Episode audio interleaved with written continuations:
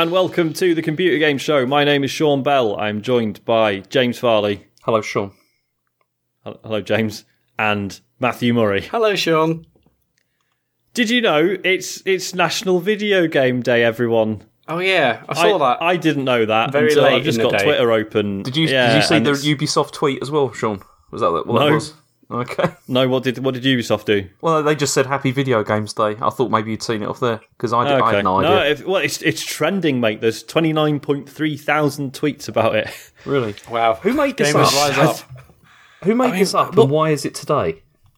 I've no idea, man. I don't, I don't know where these things come from. It's just oh, the Met Office did a, a a tweet with a GIF of some. It's like a map of the UK, and it's all pixel art, and then it's a bit like Pac Man. Wow. It's great stuff. I mean, just absolute as- great stuff. As a video game, I'm surprised I'm hearing, hearing about this very late in the day. I should have booked a day off work. I should have yeah, I planned. mean, they feel like they've missed the target audience. for yeah, this. I can't Like, believe I'm doing a video game podcast on National Video Games Day. So I guess Yeah. I, sh- I should should be be out. like- on- There's Pure sales and stuff as well, let's you face it. Disappointing. Um, polite reminder: we've got a live show coming up uh, on the nineteenth of October at three pm at EGX 2019, which is back in London. So you can all stop moaning, even though I still insist that the fact that it's at ExCeL makes it less accessible than being at the NEC. But whatever, that's me. Um, rubbish. as Sean. with all our previous EGX shows, you don't need a special ticket or anything as long as you're there on the day um, and you've got a ticket for EGX itself. Uh, you can come along and see us, and it should be a good laugh. I assume, yeah, Dave is joining us, isn't he? Uh, yeah, yeah, yeah. As as far as we know. I'm, I'm sure he will be. Yeah, I'm fairly sure. I- I- just to say, basically, early entry tickets for Saturday have already gone. So, but like, stand, Oh, shit. but, yeah, Okay. that's why I wanted to add this in the housekeeping now. I know we're like a fair few months away because now it's like middle, well, it's 19th of October. Uh, but yeah, so uh, early entry tickets for Saturday have already gone. So grab yourself a day ticket or just get the week pass or whatever you're going to do. But I just, just be- best to mention it now before they go. Uh, yeah, I wanna- and we'll, I mean, we haven't discussed details yet, but there will be some sort of gathering afterwards. We imagine. There will be a meet of some Um, description. There will be uh, a signing tent. There will be drinks. There will be James will pose for photos. The standard What? oh yes, post podcast, unless he's on holiday. So we- so that's true. Yeah, I do Don't- need got time to book a holiday, yeah, to James. make sure, yeah, we're not going away again. Because yeah. You better not be. If if you miss this one, James, don't bother coming back. no, I, I have put Yeah. it in my calendar this time, so it should be fine. Have you? So he said, don't do Okay. not book holiday on this date. Yeah. Good. Uh, this show is also supported by Patreon. Uh, if you want to head over to patreon.com forward slash TCGS, there are ways you can pay us for extra shit. And it is quite entertaining, if you ask me, because obviously we wouldn't charge money for it if we didn't think it was any good. Um, Well, we have a few Patreon producers uh, this week. Uh, Patreon producers are Alan M. Nash, Barney Sparkels, and Steve Garrett. Um, so thanks very much for that. Um, should we get on to feedback? Let's. Um, obviously, last week's feedback, we started with uh, Stuart Baker, who emailed in saying the uh, Cadence of Hyrule section the week before went on a bit. He wasn't the only one actually to say that. But, um, I mean, we, we got loads of emails saying, uh, don't worry about it, or that's the best bit, or if you're not going to talk about games on the gaming podcast, where the hell are you going to talk about it? um, which, which are all good points. I'm not going to read them all out um, because, because, you know, uh, yeah, it's fine. But but I will, I will say thanks for the support, and this will mean uh, I will be doing double the length of my what you're playing uh, moving forward. So thank you. I mean, you say that. I've looked at the plan. You have actually got quite a few, so this could be. Yeah, it is looking ridiculous. I've got 60 games. Strap in, Stuart. It's going to be a biggie. Um, Andrew Dumacon emailed in. I hope I'm pronouncing your name right, Andrew. Uh, just to say, one excellent stream last Tuesday's Mario Maker 2 Play by the Bell was. Not least Cheers. because I got to watch Sean play one of my levels. I have friends uh, that will play my levels and give me feedback, etc. But being able to see someone else play and hopefully enjoy this uh, gives you some gr- uh, gives you some great feedback whether your creation is actually fun to play.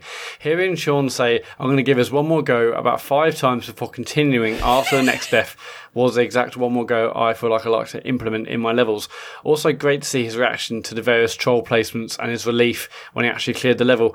I'm glad he didn't quit and he played to the end. Uh, TCGS plays Mario Maker 2 should definitely be more regular feature. Keep up the good work. P.S. Sean could have at least given my level a like. He didn't, so I'm cancelling my patron. That's fair enough, mate. That's Um, entirely I, fair I mean, I, I, basically, yeah, it was uh, it was an excellent stream, and I think you should basically do it every Tuesday now, Sean. I am. I, I think. I mean, obviously, you'll know by the time this goes out. I think I am just going to do another week of Mario Maker Two stuff. It's just so it it's so watchable. Like you know, Yeah. Well, one, you're just experiencing levels. You know, uh, hopefully for the first time. But even if you're not, you're just playing as new varied levels. Some Mm-hmm. are really short, some are much longer, some are hard, some are some are uh, just uh, with fun mechanics. And it was, yeah, it's also Mm. awesome when you're like saying, "Okay, this is from this person," and they're watching in the stream, and it's just like a Yeah. it's just a good vibe, Sean.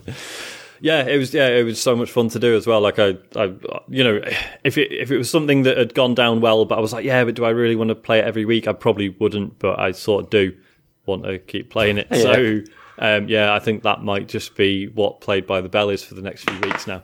Um, That, that or So- FIFA. You know, it's, um, Yeah, it's that or mm, FIFA. yeah. It still hasn't happened, has it, Sean? I- I've bought the games. It's just a You haven't case of figuring out how it fits into the fits into the schedule.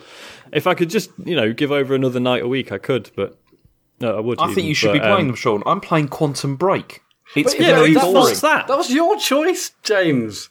I know it was a poor choice in retrospect, but I saw it coming a mile Well, then why should I suffer for your poor decision making? Don't take it out on Sean just because you fucked up again. had promised that you would play FIFA, and what are we in now? We're in we're in July, and it still hasn't happened. Miles That's away for half a FIFA year. 20. It's half a year. We'll figure it out. We'll figure it out. It'll be Is, fine. um, I'm sure. Is the journey over, or are they doing another one? Yeah, What's it's, it's over. This it's all done. It was a, it was Yeah. a trilogy, wasn't it? Oh It man, was, yeah. so they won't be off. Oh, I I was going to say wait for FIFA 20, but No, they've they've added street football for FIFA 20. They've they've binned off the whole narrative thing, which is a bit of a I- shame. I don't- Oh, really? it- so I, I okay. I thought they were going to start a new a new No. arc with it, but no, no okay. No, not bothered. That's a shame. Um, Well, you yeah, haven't played it one yet. day, one day. I, do- I'm full. I'm not trying to get out of it. I just there's just other things I would rather just do. you'd rather play fun games. Like, yeah, I mean, let's Yeah, be honest. weird, like, weird quirk I've got. if Sean has to Um, play 60 hours of FIFA, I mean, he- come on, who's going to be enjoying That's, that? that's a lot of hours. No that is one. a lot. Of I'd rather play 60 hours of FIFA than all of David Cage's games. Why are you getting on David Cage's back?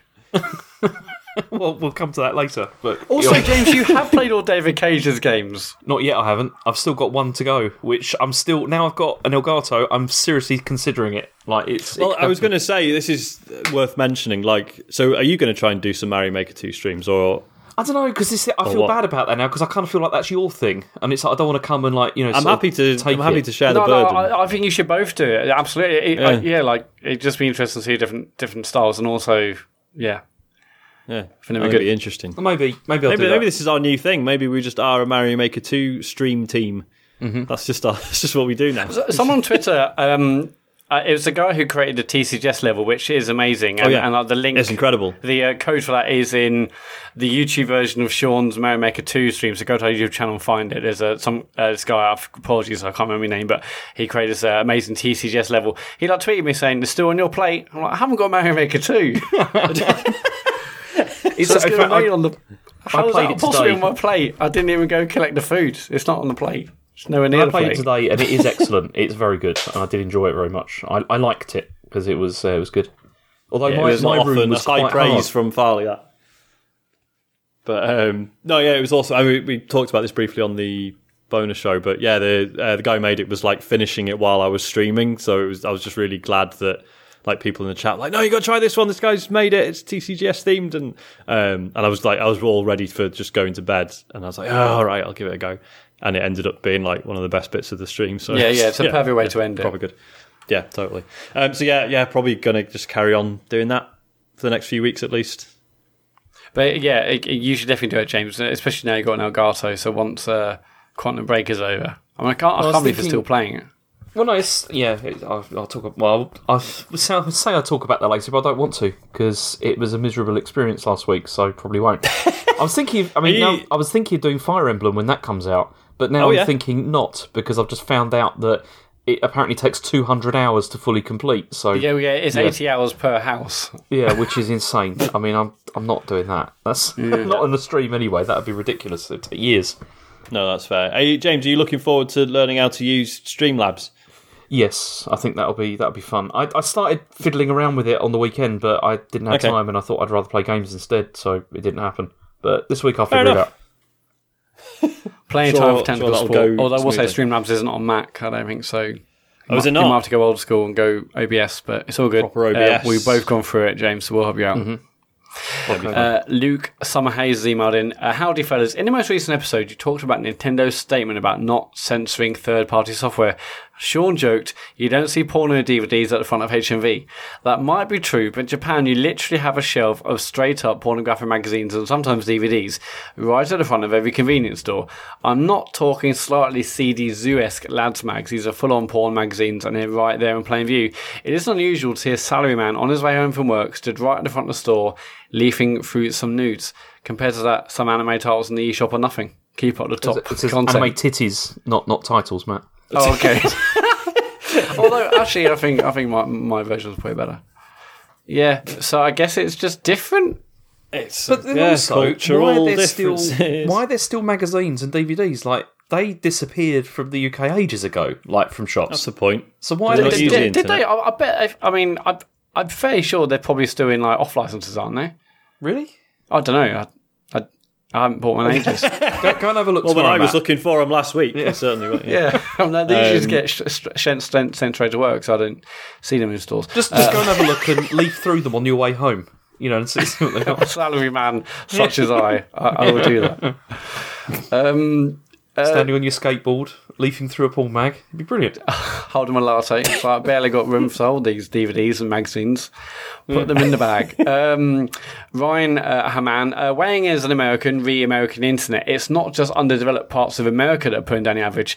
Even the tech centres, uh, he's in Seattle, uh, monopolies mean the providers don't have to try very hard, and they definitely don't. So I guess, yeah, if you've got like Comcast or whatever, and no one else is in the area, Comcast Yeah, doesn't even have to try, and then That's what I've It's like it's like you rock up somewhere and it's like, well, there's only one provider in this area, so there is no competition. So it's just rubbish. That's it's, insane. Yeah. I thought America was all about competition. Turns out it's I not. thought- If you're a big corporation, it's, uh, it's it's fine. It's uh, you know, I don't know.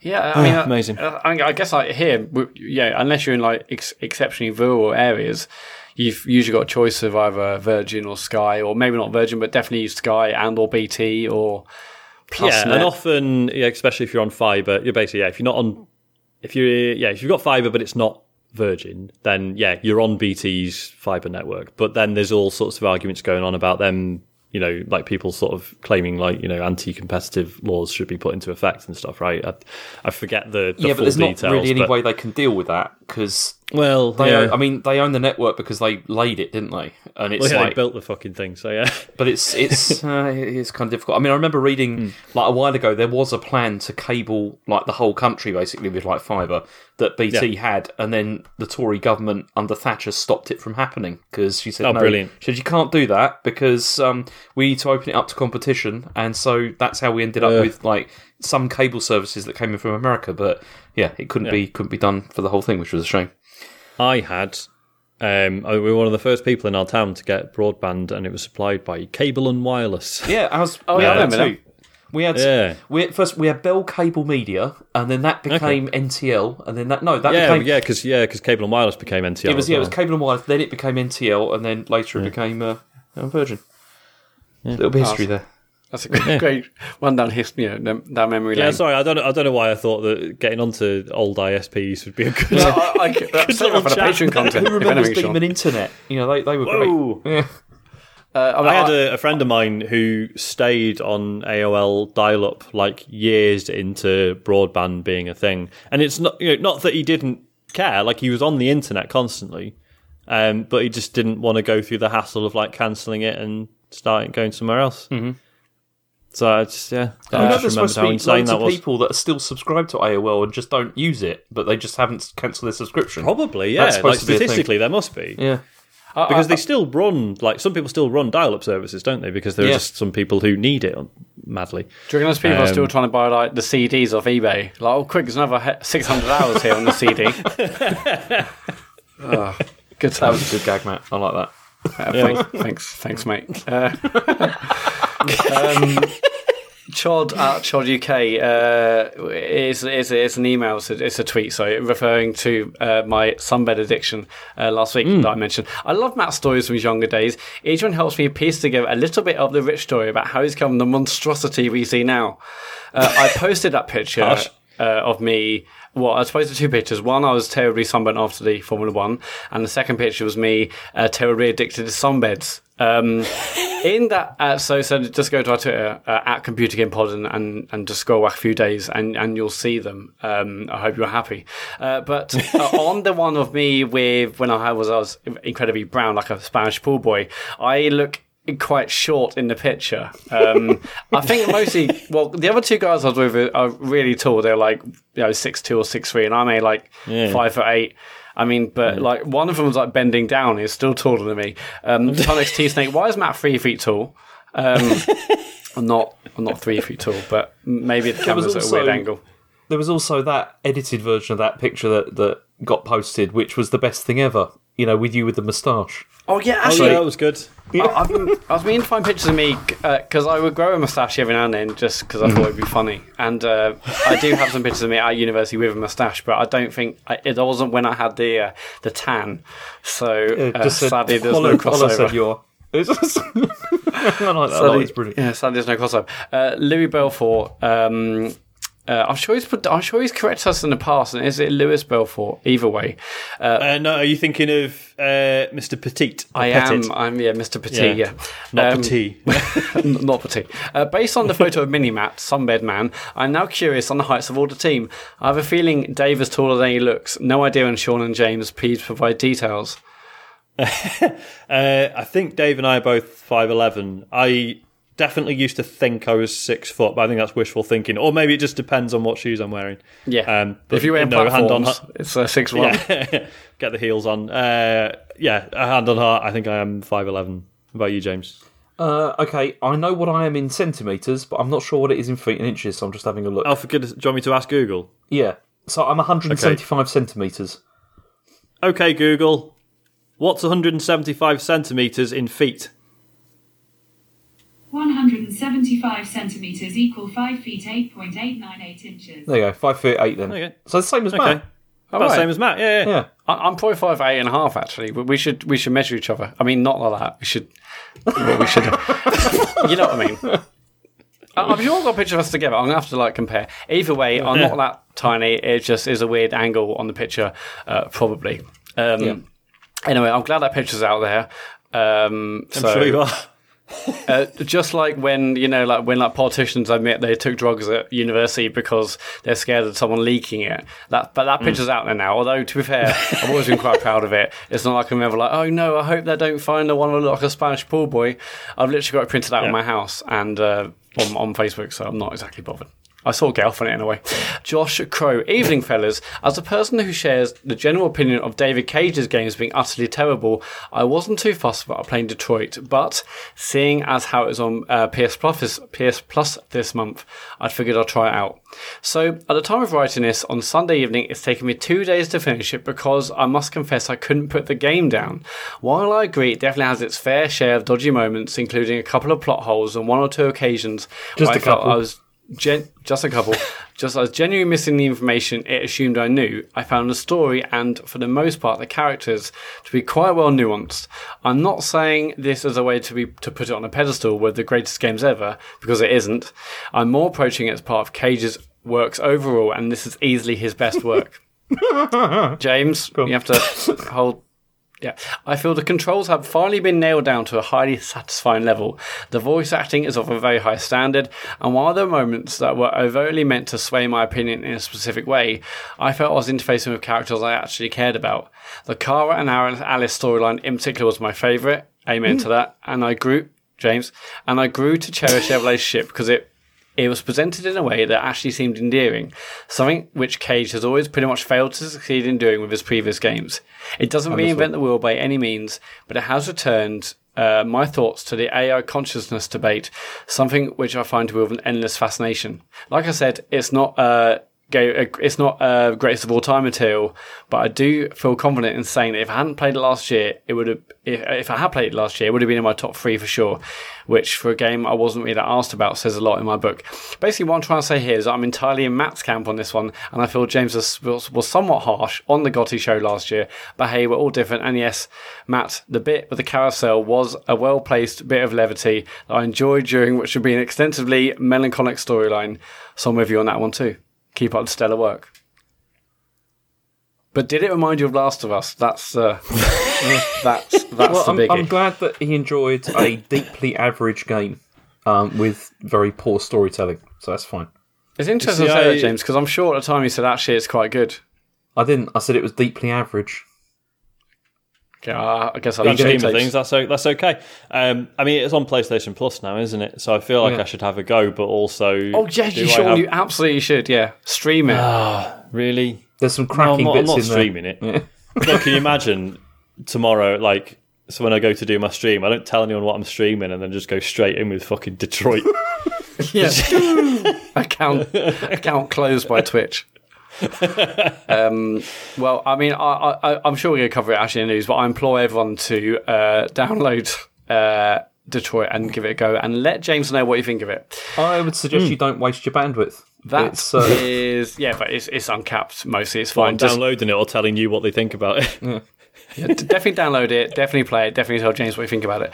Um, that's Cool. it for follow up and feedback. It's at Computer Game Pod on Twitter, or you can email podcast at thecomputergameshow.com. Mint. Uh, James, have you played the Soul Reaver games? no, I haven't actually.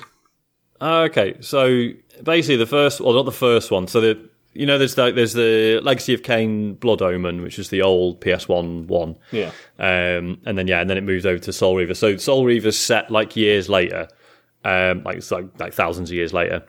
And long story short, there's this one vampire, uh, Raziel, who he grows wings, um, which means he's like evolved past Kain, who's like the the big the big boss of all of all the vampires, and in fact the entire world at that point. Um, so as punishment, um, he gets thrown into this massive. It's like a lake, but it's like a giant whirlpool. And basically, the idea is that so in in like Legacy of Kain games, vampires are all like completely immortal, but also like water burns them. Mm-hmm. So basically, being chucked in this lake, um, it just means like Raziel's just basically condemned to just like burn forever um, in this lake. And like, and you see, you know, in the intro cutscene, you see him getting chucked in, and it's just him just like screaming and thrashing around, all, you know, in the water, and like his jaw falls off, and then, and then you know, sort of at the end, it's like it's sort of implied that he just basically just like rots at the bottom of this this massive lake for like thousands of years, and eventually gets brought back to life by the elder god as like a, a um, like a soul eating spirit. Um, so basically, that's the experience I want uh, from you giving us the news this week. Okay, so what you want me to do is you want me to suck you down um, into sort of like a into a pit of news where it's like all like hitting you from all sides until you sort of scream forever. Is that right?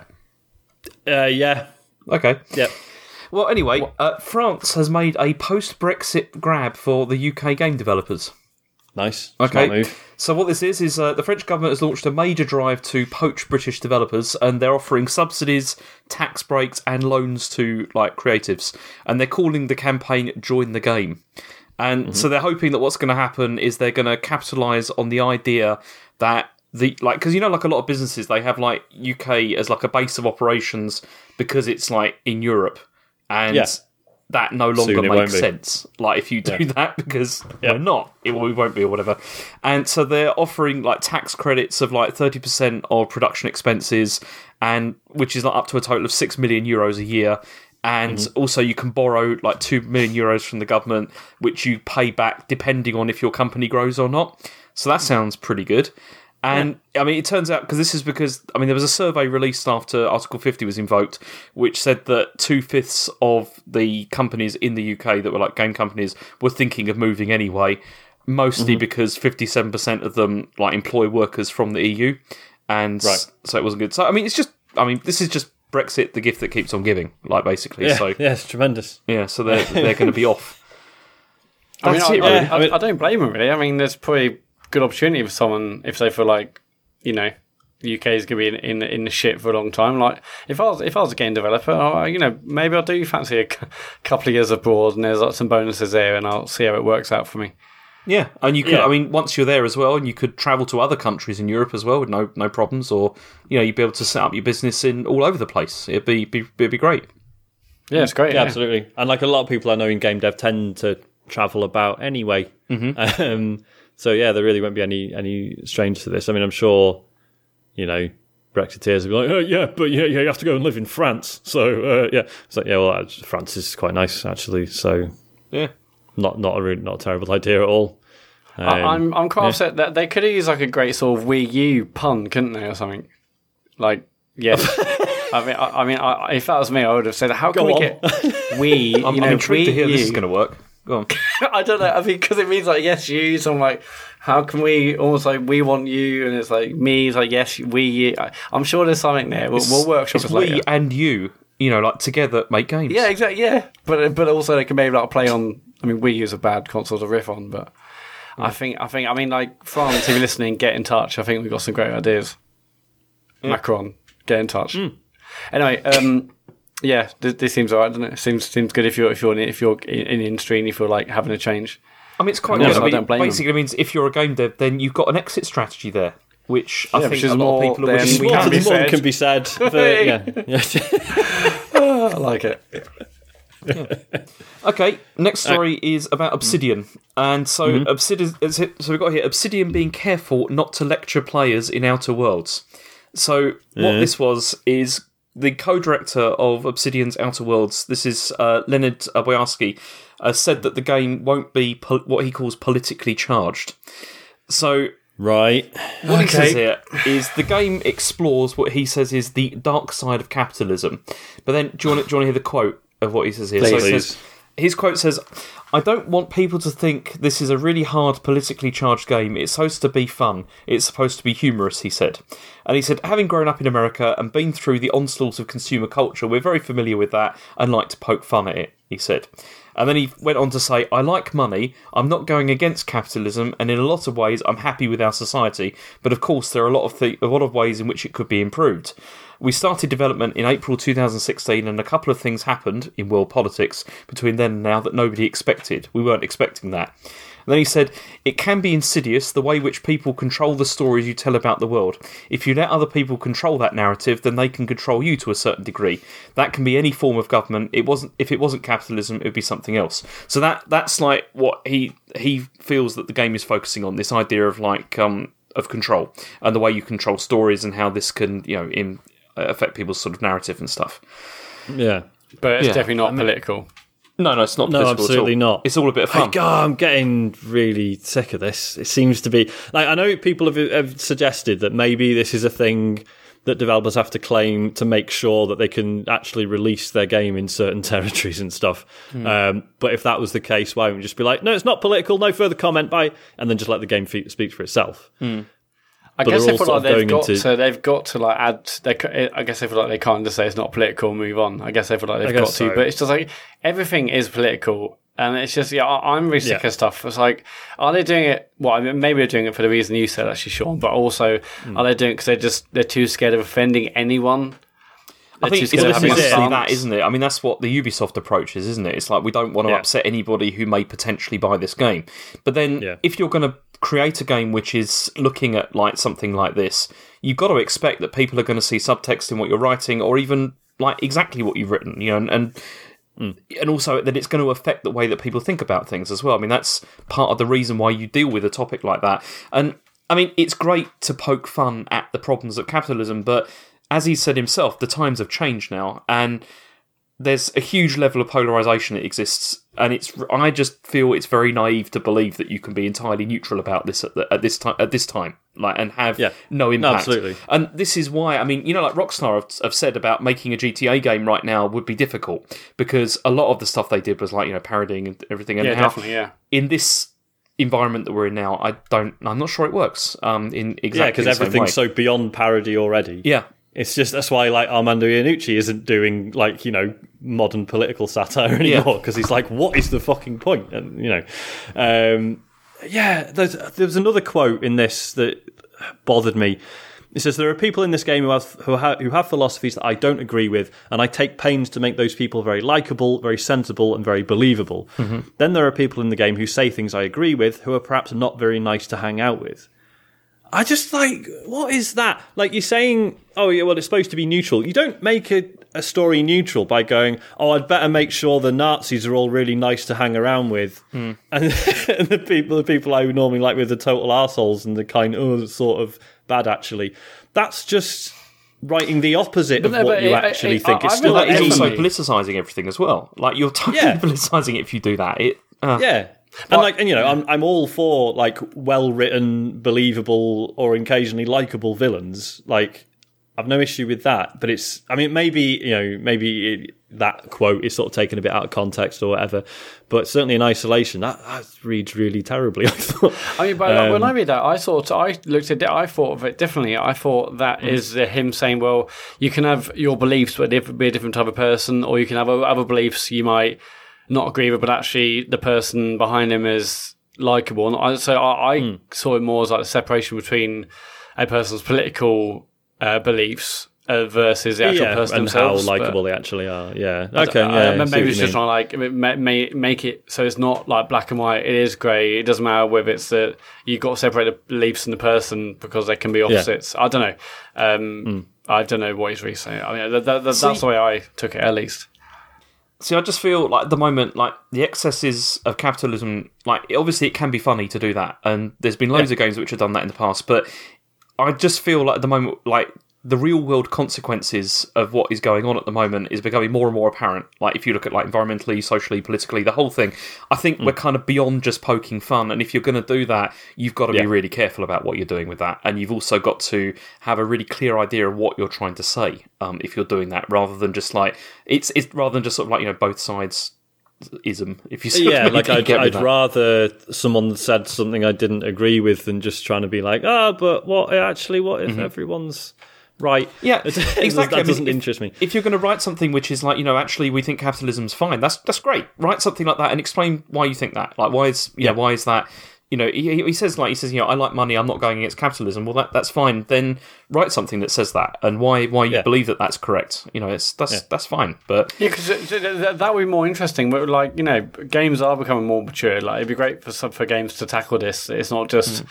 Oh, you know, we're hiding behind the game or we're hiding behind the fact we want everyone to buy it and not you know create sides. But will it be interesting for a game to take a side and take a stance? I mean, um, it's that sort of Yeah. like just like this is a bit rubbish, isn't it? Wink, wink, and it's like Yeah. it's like, yeah. it's like we know. yeah, and like I, you know, and I understand it. It's quite a unique um, sort of writing and you know, sort of narrative design problem. That's like, well, yeah. So you know, you're a human being who has a certain view on things, and inevitably you're going to try and you know, you're going to want to write things a certain way. But if mm-hmm. you're designing a game where a player has freedom within a world and might choose to ally with characters that you personally wouldn't like. And I, I get that. Like, I mm-hmm. understand that that's like an interesting problem, but I just think it's really weird to try and claim that you're writing something apolitical because I, Yeah. I honestly, I do not believe that's possible. Well, by the yeah, by the, by the very nature of the topics you're dealing with, there's no way Yeah. that you can write that like completely Yeah. apolitically. And I, I feel like like you said, like, I mean that quote, like talking about how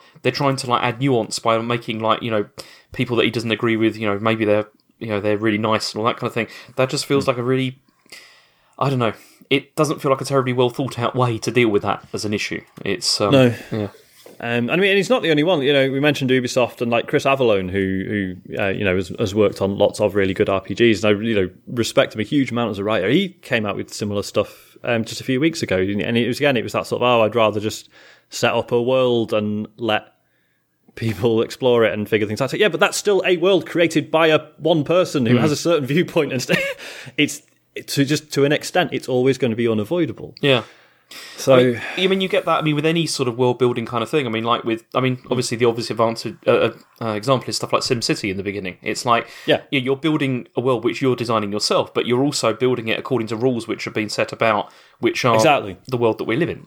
it's you know, which Yeah. is taking a lot of things for granted as being like this is the way the system works, and Yeah, maybe and it's like you know uh, we've seen how I mean it's an extreme example, but you know like you know sort of computerized or algorithmic systems that have been built supposedly to be impartial, but they're still built and coded with certain people's values, Mm-hmm. and therefore will, will be skewed towards making certain judgments. Mm-hmm. Like it's yeah, and that's fine. but then you can't Yeah. claim that it's not. That's not what's happening because it is what's Yeah, happening. exactly. It's uh, you know.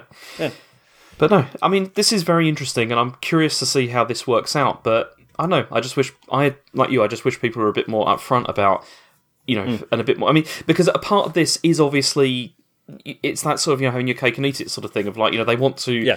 do this, but they don't want to admit the fact that they are that this is, they're doing this for the money, which is fine, and they're also doing it Mm. because they love what they're doing. That's fine. But then also, you can't then claim that you're not going to upset some people uh, with this because Yeah, if yeah. you've got a, a if you're designing something a certain way, it will upset people. Yeah, Yeah, if and, you- and you know, and this is like this isn't me like having a go at the game. I'm probably still going to play it and really enjoy it, and I'm probably going to find myself agreeing with a lot of the the themes and stuff in it, which is again, which is sort of what makes statements like this kind of ludicrous. Mm-hmm. So it's, yeah, Yeah, I feel like if you're also, talking about this could subject, you, you've you've got to own you've got to own the fact you're talking about it. But right now, Yeah. exactly Yeah. as you say, they're trying to do one thing, but also not go in too deep because they're scared of what the ramifications could be. But it also Yeah. could be so much more interesting if you do that as well. Like if you're Yeah, if you upfront properly about chose you're to engage with it. Yeah, Yeah. it's it can Yeah. be so much more interesting if you do that. It's um, I'm sure Yeah. in the next like couple of years, someone will poke the head above the parapet and like actually, oh wow, and then suddenly every every every game's going, well, this is this is inherently political, mm-hmm. and then suddenly it'll flip because that'll be the trend, or because well, once one person's done it and they've survived, or you mm-hmm. know maybe some developer that are well loved anyway, and people are like, yeah, you know, cool, well, well well done for having a stand, everyone, then everyone else will jump on it mm. and it'll backfire for some, and I mean, you get that for. I mean, indie games do that, don't they? Like in the sense that people are much more likely to, you know, Yeah. to say what they what they maybe what they feel about things. But but the hmm. massive publishers are not going to do that, are they? Because they're just well, this terrified. is it, and it shouldn't be. We shouldn't be at a point where it's like, oh well. If this is how much money you want to spend, then you can't say anything. Hmm. Sorry, like you can't make a statement anymore. You can't try and communicate Because- anything that might upset people. I mean, the thing is about that is what does that say about about the industry as well? Because if you look, Well, I oh, mean, exactly. if you look at something like cinema, you get big budget stuff which still tries to engage with issues and still tries to Mm-hmm. say something. You know, sometimes, and it's it's not all just about like the cash. There is sort of you know, the creative side to it. So I think Yeah. it's disappointing that that's not happening just yet. But uh, you know, Hmm. do you want do you want to hear about Epic? yeah, go on. Okay, so Epic are going to foot the bill for Kickstarter refunds. So That's nice, You know, okay. had, so you know we had all this recently, whereby like Shenmue three, the people were kicking off because they couldn't, you know, get a Steam key and everything, and then uh, Ys Net said they weren't going to uh, give a refund. Well, Tim Sweeney has now said that Epic are going to fund all Kickstarter refunds for future games that go exclusively to the Epic Game Store. So if this happens and you're not happy about it, they'll foot the bill because he said that he wanted to ensure that developers wouldn't lose any development funding. So I don't know. I don't know what I think about this because I mean I'm not a user of this, but I mean, it's once again Epic throwing money at a problem. yeah, right? That's Um, but basically also, I think it's interesting as like obviously they've seen it as a, a likely PR win because I'm willing to bet that most of the people who kicked off about this aren't actually going to bother claiming the refund. Mm-hmm. um, so I don't think this is going to cost Epic all that much, but it makes them look like the good guys again, and they're protecting the devs, aren't they? yeah. Exactly. So- yeah, yeah. I mean, I, they, they, they've, that's what they can do. But they got this Fortnite money now. They can afford to do these good PR things to try and get people on their side. I mean, Yep. I I think it's, it's great for devs, you know, that, that aren't going to get affected by people kicking off because of the battle between Epic Game Store and Steam and whatnot. So it's good that devs aren't getting caught in the middle of this crossfire. Um, Yeah, I guess. I mean, they still Um, are because if you check, just look at any games like social media uh, for games that may be announced as Epic Games Store exclusive, and all the tweets, all the comments, it's all just like, well, you know, good luck getting my money. I'll see you in 2021. It's it's all the same, like all the YouTube comments on these sorts of games. Um, so Yeah. they're still having to deal with that, but at least they're not going to get funding uh, cuts. Yeah, yeah, absolutely. Although I'm willing to bet that Ys Net don't actually have all that much money left to give back to people should it be requested. Assuming most of that Kickstarter money's already gone. But hey, uh, Yeah, I mean, this. Yeah, if if if games aren't getting affected, that's a good thing. Um, you know, whether this actually uh, serves to, you know, uh, not annoy the people that hate Epic Game Store anyway. I don't think that's really going to do much. I mean, yeah, yeah. uh, yeah, some people just hate Epic Game Store. And They do. Yeah. They do. What What would happen if Steam started like grabbing exclusives? Like, do you think people would be really angry about that as well? I think they would probably be even more angry because it would be like because because it, with Epic, like as absurd as it sounds, like you know, in terms of like digital game stores, they are the underdog, or certainly an underdog relative to Steam. Mm-hmm. So if Steam started throwing the weight around in the same way, it'd be like, "Well, you're already on top. How fucking dare you?" Um, so yeah, it'd be interesting. I mean, like obviously we just talked about a length before, and I'm like, well, what's it matter? It's just like another store to go. in. But obviously, everyone then says, well, actually, it's about features and Epic Game Store is, you know, it, it there's, it's got a long old uh, roadmap in terms of features it needs to implement Yeah. to get to where Steam is currently. Um, Well, this is it. Um, it's like instead of just throwing money at it constantly, just make a better store that people want to use because it's better. I'm sure they are. That's like ultimately. yeah. Oh yeah. Yeah. It's that, and people also don't like it when somebody comes in and starts just throwing money around and like taking Yeah. things. It's like you know with football teams when they get taken over by a billionaire and then suddenly start just buying everybody, and then everyone says, "Oh, you bought it." Yeah, it's, uh, that, you know. that, that is that is annoying as fuck. Though, to be fair, but I, I mean, like, I guess, um, uh, I, I, I mean, like, I, I think Steam probably at one point will start doing exclusives, and then but people still still blame Epic. Like, well, Epic started it, and now look, you've ruined my Steam. Uh, I'm, I'm sure, but, um, but you know, we on the console side, we've been having to deal with this for ages. Exclusive Yeah, true. It's, it's annoying, and surely, like more competition is a good thing. That's ultimately going to bring prices down. Hope, I mean, what what Epic are hoping, and I guess what we're, hoping is that this also brings down Steam's revenue split. Um, and so Yeah, devs I mean, I suppose the more. issue is like if Epic are doing this by just chucking money around, as we say, then is that sustainable long term? Probably not. Like, is it going to just stop at some point and then they're left with a not quite so good store Mm-hmm. and no more exclusives and all the rest of it? Like, yeah, it just doesn't seem like a long term strategy to me. no, but- no, no. But they- they've got to do something to sort of have like a, a big bang at the beginning. Like I think they said, and it's obviously worked. Like Yeah. you know, we we've talked about it enough. Um, despite like I've bought one game on it, and it was Outer Wilds because it was an exclusive. I probably wouldn't have bothered otherwise.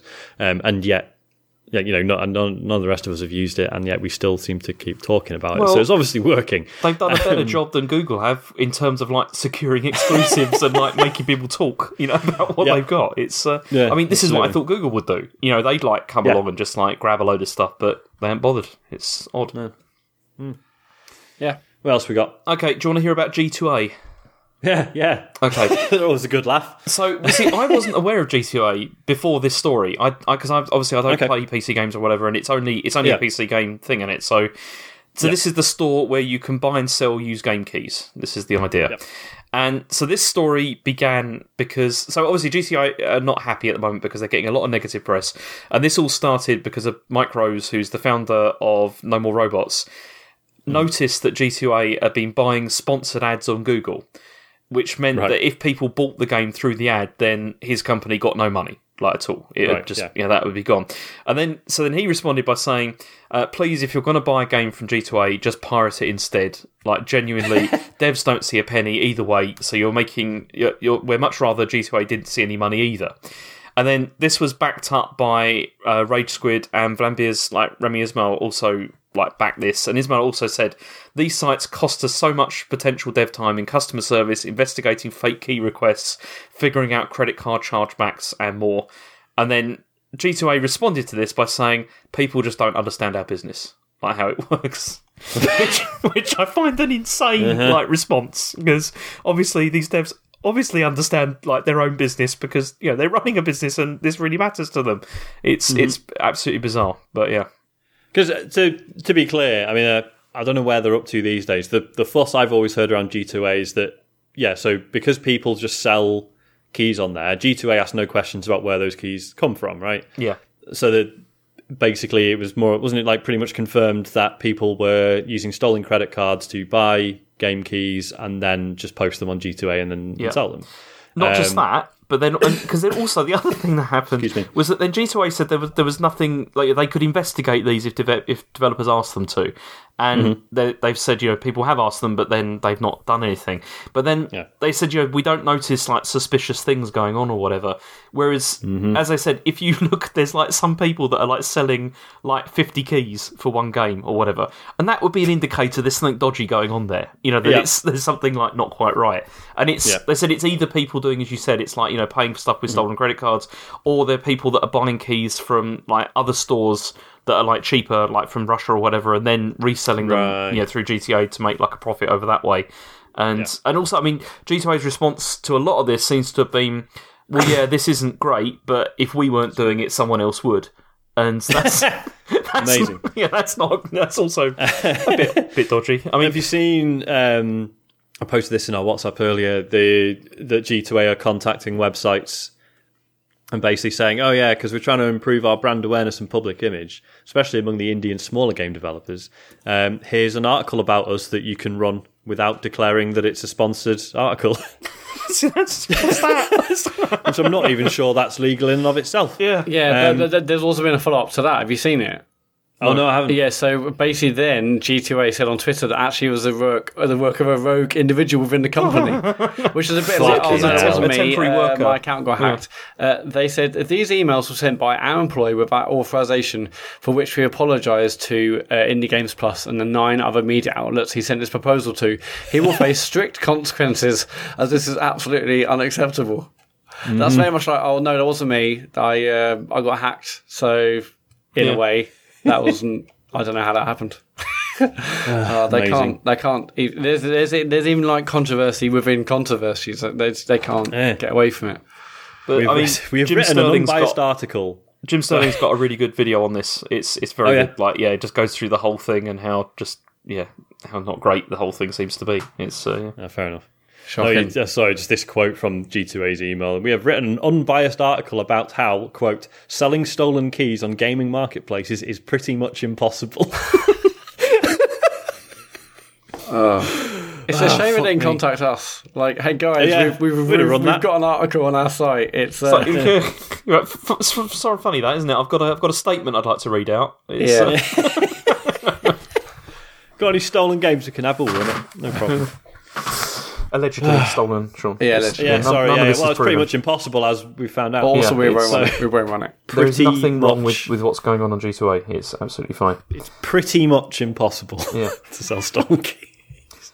Okay, last news story is an odd one. I mean, this is Sony mysteriously pulls PES 2019 and replaces it with Detroit. So, hmm. originally this month's PS Plus games were going to be PES 2019 and Horizon Chase Turbo, and at the last minute there was a change where PES 29 has been dropped and it got replaced with Detroit. And initially, people seem to be having a go at Konami, who's saying like, "What have you, what have you done this time? You know, has this happened?" And then, and then this time they're like, "It's not us. Like, really, this is Sony." But Sony have given no explanation of why they've done this. But it's just odd. Weird. yeah, Because as it, you know, unless it, it chimes in with an announcement or something, mm-hmm. I don't really, I don't understand what the thinking is. Like, Just, yeah, But this was changed on the, on the day, wasn't it? On, Yeah. the day Yeah. the new game's going to come out. So, like, I, Yeah. I, I mean, maybe it's not this well managed behind the scenes, but in my head, there's a big old spreadsheet saying, well, okay, September's games are these, October's games are these. So, change everything at the last second. Yeah, I mean, it could be the Quantic Dream was saying, hey, we've got a game being announced next month or so. It'd be great if you Yeah. could move things around and put Detroit on this month, and that'll get people talking about our games. But wouldn't you try and we announce a new you one? try and like synchronize? So it's like new game announcement. P.S. You can play Detroit for free. Like that Yeah. would. I don't know. It's, It's- bizarre. is and and the fact that like there's been no explanation. I mean, like yeah, we don't they don't have Yeah. to answer like sort of journalist uh, uh you know uh, requests for information, but also it's just a bit weird, isn't it?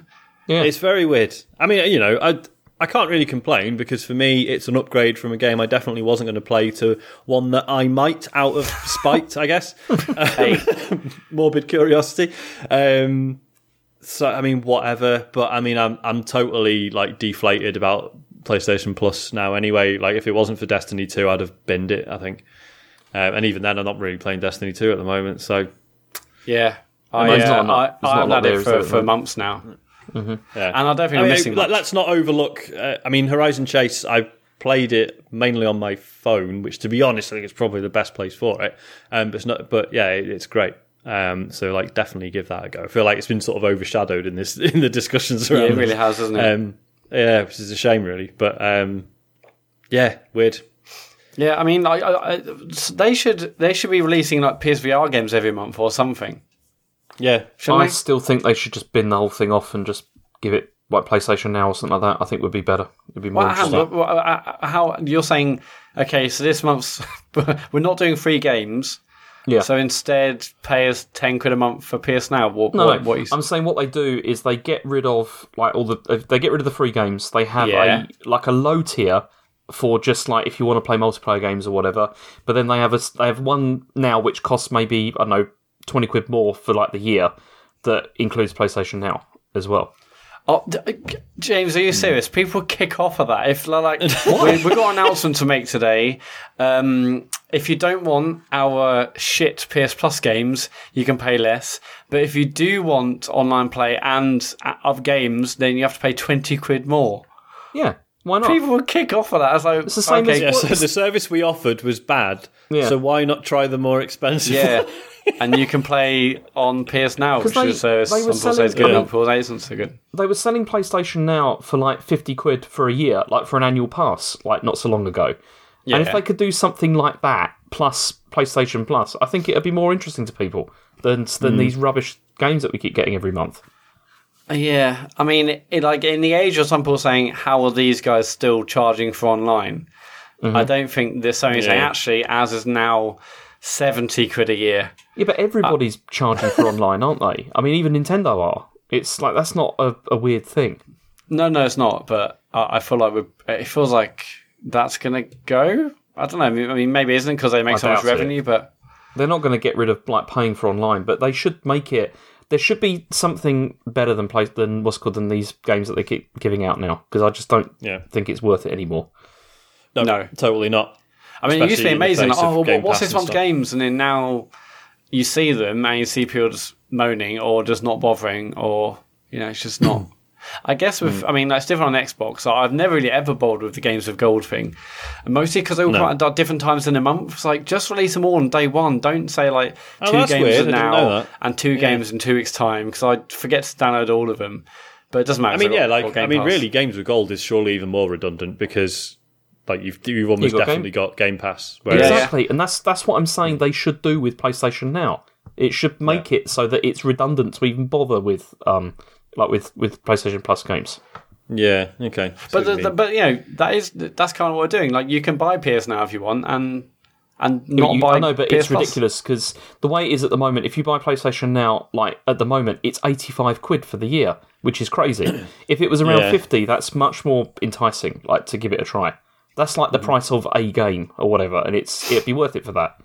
Yeah, Hmm. I think like the uh, the- like Game Pass is supposed to be what like eighty or ninety quid a year. I think. Well, it's actually it's not, supposed to is be it? like 'Cause it's- eight quid a month times twelve. Yeah. And, I'm, but, Yeah. and I last Christmas I had loads of crazy what loads of crazy deals. where you can get twelve months of Game Pass for fifty quid. At the time, that seemed amazing. Uh, obviously now the deals are even better. Um, but yeah, PS Plus needs a shake up, right? Maybe, does. maybe they're saving it all for like when PS5 comes out, and then they're gonna maybe make big changes. I mean, Um, imagine if they if they like change it so that it is like PlayStation Now or something like that with you know with more backwards compatibility stuff. I mean, that'd be amazing if they did something. oh, like that'd be that. all right. Yeah. Yeah, yeah, yeah. I mean, they won't because because you know because it will cost loads of money or whatever. But oh, I can dream.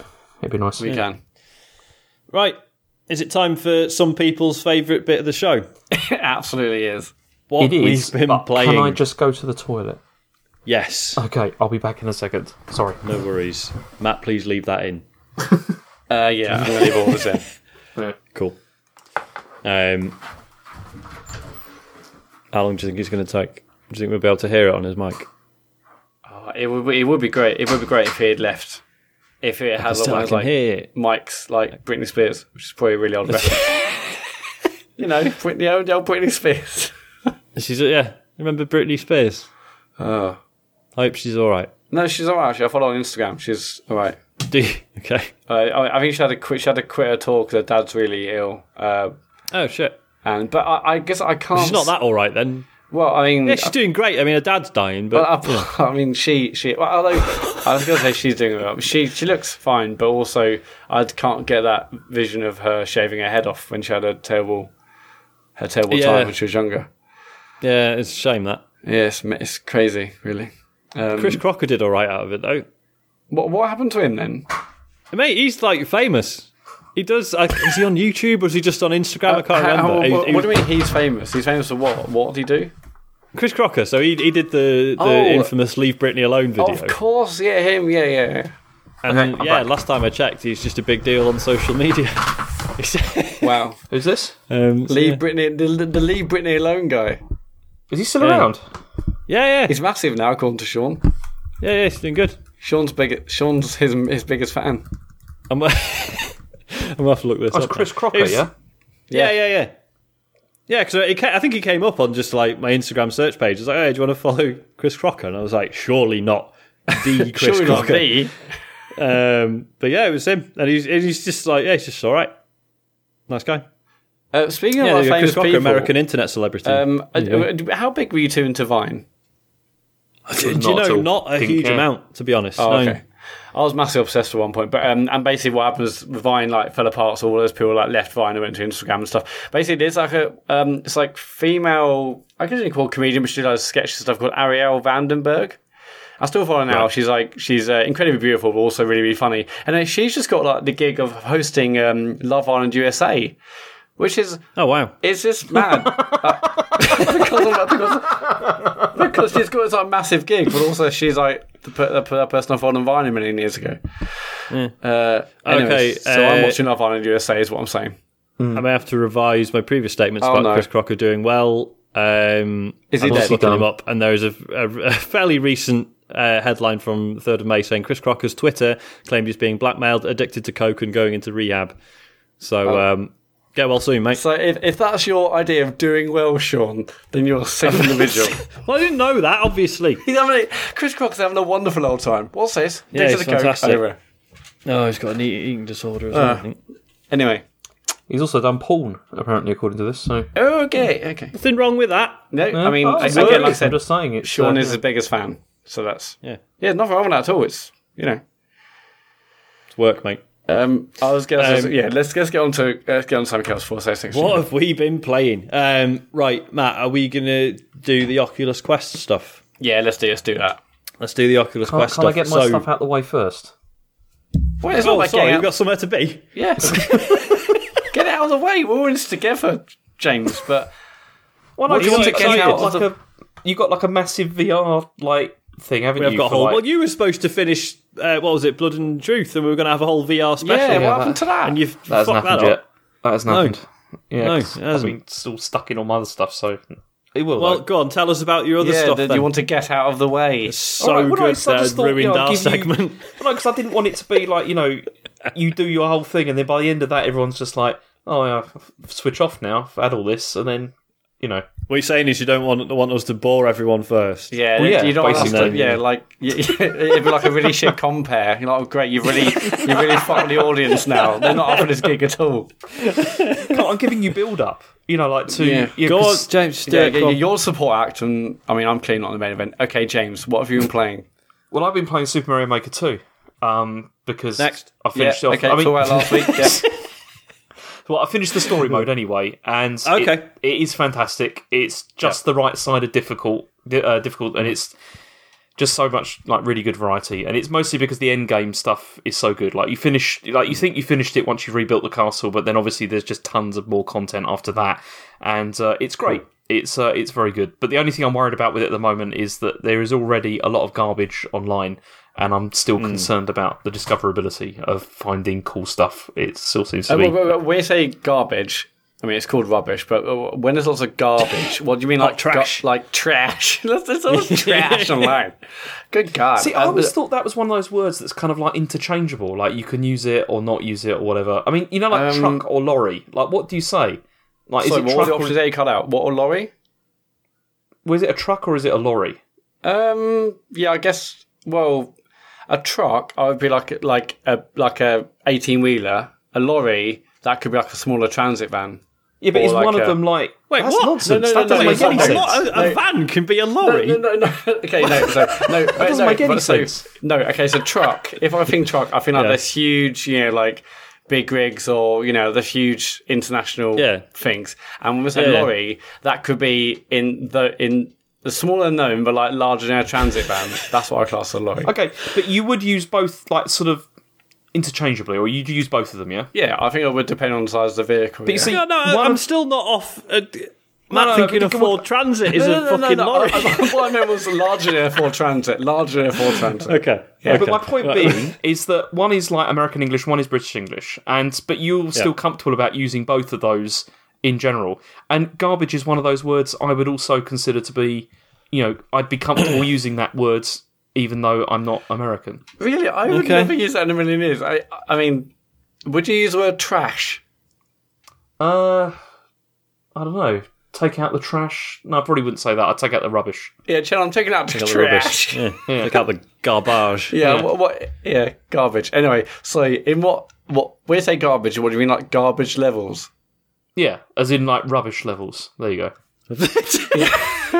Point. Point says trash levels. Yeah, there's loads of trash levels, garbage levels, whatever you want to call it. But yeah, Yeah. there's there's a lot of those online. I mean, my son's been pumping them out as well. Like, there's Oh, been so your lots of- son's part of the problem.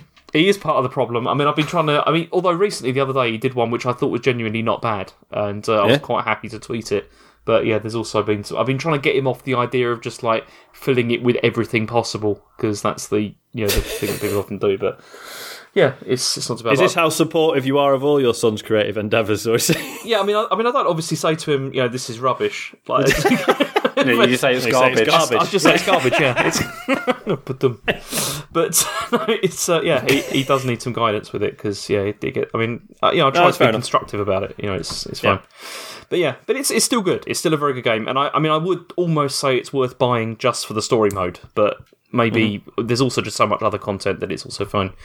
But I mean, the main game I've been playing this week was is Judgment, um, Mm-hmm. because I've finally sort of got into that and as I said last week, I mean, the first two or three hours of it really aren't great. And chapter one does a really poor job, I feel, of introducing the game because the pacing is really bad and it also it feels like they felt the need to like introduce all of the new gameplay mechanics into the first chapter so that people sort of knew you know where the game was going but Yeah. because it front loads all of that it's not very fun um, because some I mean the the new mechanics they've introduced they've introduced like tailing people so basically following people and the way it's done is not great. It's really tedious and kind of ridiculous. Like I was sitting there playing it and my wife was like Jen was sitting there watching it and she was just like this is ridiculous. Like he's obviously seen you. And I'm like I know I know but it's a game isn't it? You know so and it's so it, it's not it just goes on for too long and it's just not very fun. Yeah, and that, they've that also stuff is annoying, but uh, like, but what can you do? I mean, I remember in um, Last of Us when like Ellie was like behind you and she was blatantly not in cover, and then he mm. was like, "Oh, I wonder where they are." Look, But, but you were in cover, so that's fine. Yeah, Ellie was literally like poking out in the middle of this like you know every Yeah. area. I, I mean, I don't know what else they can do. I mean, I mean, guess the only way it- that's one of work those is where with it's- they better could AI, hide. isn't it? You know, Yeah. to, to yeah, like if it was them to doing realistic, it'd just be annoying as fuck. Yeah. So- So that, that's the thing. So they obviously they had to do that, but then there's also there's like drone races as well, so you can like use drones. Yeah. Yeah, well, because I mean the whole point of it is because you're obviously you're a detective in this, so you can use drones to like spy on people and things like that. And it sounds like it should be good, but it they the drones don't control very well, and I mm-hmm. found it quite frustrating like to control them. And there's also like photography is another major part because like you do stuff like you know photograph like cheating husbands and stuff like that, and that that's okay. You know, it's it's okay, but it's just not it's not what makes the game enjoyable. And unfortunately, they just cram all that into the first chapter to try and I guess to give you an idea of like you know what it's going to be like. But I mean, I don't know. As I said, as for a detective game, it makes sense, but it's also boring. You know, that's that's kind of the problem. And uh, I don't know. I was also not sold on the main character either, like Yagami, because for me, nobody can ever really replace Kiryu, and yeah. and because I, just loved the way that he reacted with the world, like all the time, like even to the point where when you got into fights with people, every time with Kiryu, like somebody like swung for him, he just looked just really bored by it. You know, looked like oh, this is going to be another fight I've got to fight in, and that that I really love that. I thought that was fantastic. But with this, this is the other thing is that like Yagami the detective gets attacked in the same way as you walk around, and it just doesn't feel right. At least in the first chapter, because with Kiryu there was always a feeling there was a reason why he was being attacked. You know, it's because there's rival ya- uh, uh, yakuza or there's you know there's uh, bums trying to beat him up or whatever because because of what he is. Whereas with a detective, you're thinking, why? Why is he getting beaten up? You know, it doesn't make any sense why people would just start on you as you're walking around. maybe it works for the sun. yeah, well, yeah, there's obviously that because he's he's done like absolutely nothing. But then, I mean, after chapter two, it does begin to make more sense because of the events that happen, and it was at that point when I sort of got about midway through chapter two, I began to realise that I was actually really, really enjoying myself again, and be- mm-hmm. mostly because the story like really picked up, and the new characters they introduced like added these extra layers to the world of like of the Yakuza as well, which I mm-hmm. found interesting because usually in the other games, the way that they've they've been presented as being from like Kiryu's perspective or from other Yakuza's perspective, and so it's interesting to see it from the outside instead, and that's what I found sort of um, to be pretty good with this, and it's also just because the city. I mean, the city is fun to walk around as usual, and you get involved in like the usual sort of like friendship events, like helping people translate English. Like, there's this really weird side game where you had to help test coffee. Like, you spend time in a coffee shop and you have to like work out what the flavour is and all this kind of stuff. And Love it, the love it. I mean, the reason you do this is because then later on, like you build up the friendship level, and then when you get in like brawls outside, they they help you. Like there's this one, like the convenience store, this guy like just chucks like scalding like uh, like uh, sort of um, fish balls at this guy, and you like force it down down the guy's throat, and it makes him like choke, and it's it's pretty fun. it's, it's just So, there's a so- lot of so- stuff so like still got that humour. It's still got like the mad. Yeah. mad It's, I mean, okay. it's. I mean, there's a really fantastic because you. There's this really fantastic one whereby, like, if you do like a special attack on one of the characters after you've unlocked it, it will like shove the guy into a yakuza's car and then like just jam him in the middle of these two massive thugs, and he just looks terrified and just drives off, and that's him gone. and it's just and he just looks really sheepish and scared. It's it's, it's really good. But I mean, I'm an, I'm an eight to nine hours in, but already like I've, I feel like I've experienced a lot of content so far, and it's just I know there's more to come. And although I'm still not entirely sold on Yagami as like the protagonist, it's the other characters I feel that are making the story for me. But the, the other thing that's really weird is that Chen recognised the actor who's playing Yagami because oh, sh- it turns out she was a big fan of his and. She started watching as well because she was just Nice. like it's really because it's it's a guy from I mean he's he's like in his fifties now but like they've modelled him as if he was a bit younger still. And yeah, she was like, "Oh, it's it's him," and she looked him up and she was like, "Oh, it's it is him," and she she was really excited. So, so this is a new guy. This is a new guy that replaced the previous guy that got done with coke, or is this? no, no, this something this is just this is just the main character. I mean, the the guy that they replaced, um, yeah, he's it's. I would, it's, I wouldn't say it's really obvious that he's been replaced, but the original character actor did look better. I thought when I when I looked it up, but yeah, I mean, it's difficult to know what to say further beyond this because I mean, it is a it's another Yakuza style game, but the detective stuff, I wouldn't say that it really adds significantly more to the formula. It's just it's still the star of this is still the city, and it's still really fun to like walk around it and engage with people. And yeah, uh, yeah the pacing So- is still you know pretty good. So it, it's- the same city, right, as the previous games you played Yep, in. exactly. So- So, yeah, So, but, but obviously, what are they like new shops, or is it moved around, or Yeah, or, what? I or, mean, do you, or is it exactly the same layout? it's well, it's exactly the same layout because it's yeah that that hasn't changed. But there are, I mean, in some ways, see, this will sound like a massive like apologist kind of thing to say, but it is one of those places which is nice to go back to because you feel comfortable there because it's like I know the layout really well by this point, and there are places that you can go to that you couldn't, you know, there's like shops as you said that you can go to that you couldn't go to before. Um, it's you know it's nice to you know go go around and find the places you've been to you know previously, and. I mean, every time they seem to be adding new layers of um, sort of accessibility to different areas, you know, that you couldn't really get to before. They seem to be just fleshing it out with every release, and that's that's kind of interesting uh, the way they've done that. But um, I mean, I'd be lying if I said that. I mean, one of the things I liked about Yakuza Six was they did add like new, like completely new places to go to, and I've heard that like with Five, they there are like significantly different areas where there's you know the different parts of Japan and everything you go to, which it would be good if hmm. they did that. But this still feels good because you still you still see the city from a different perspective because you're based somewhere else. The types of missions you're doing are quite different to from the other series, so I do feel like I'm seeing it in a different light, as it were.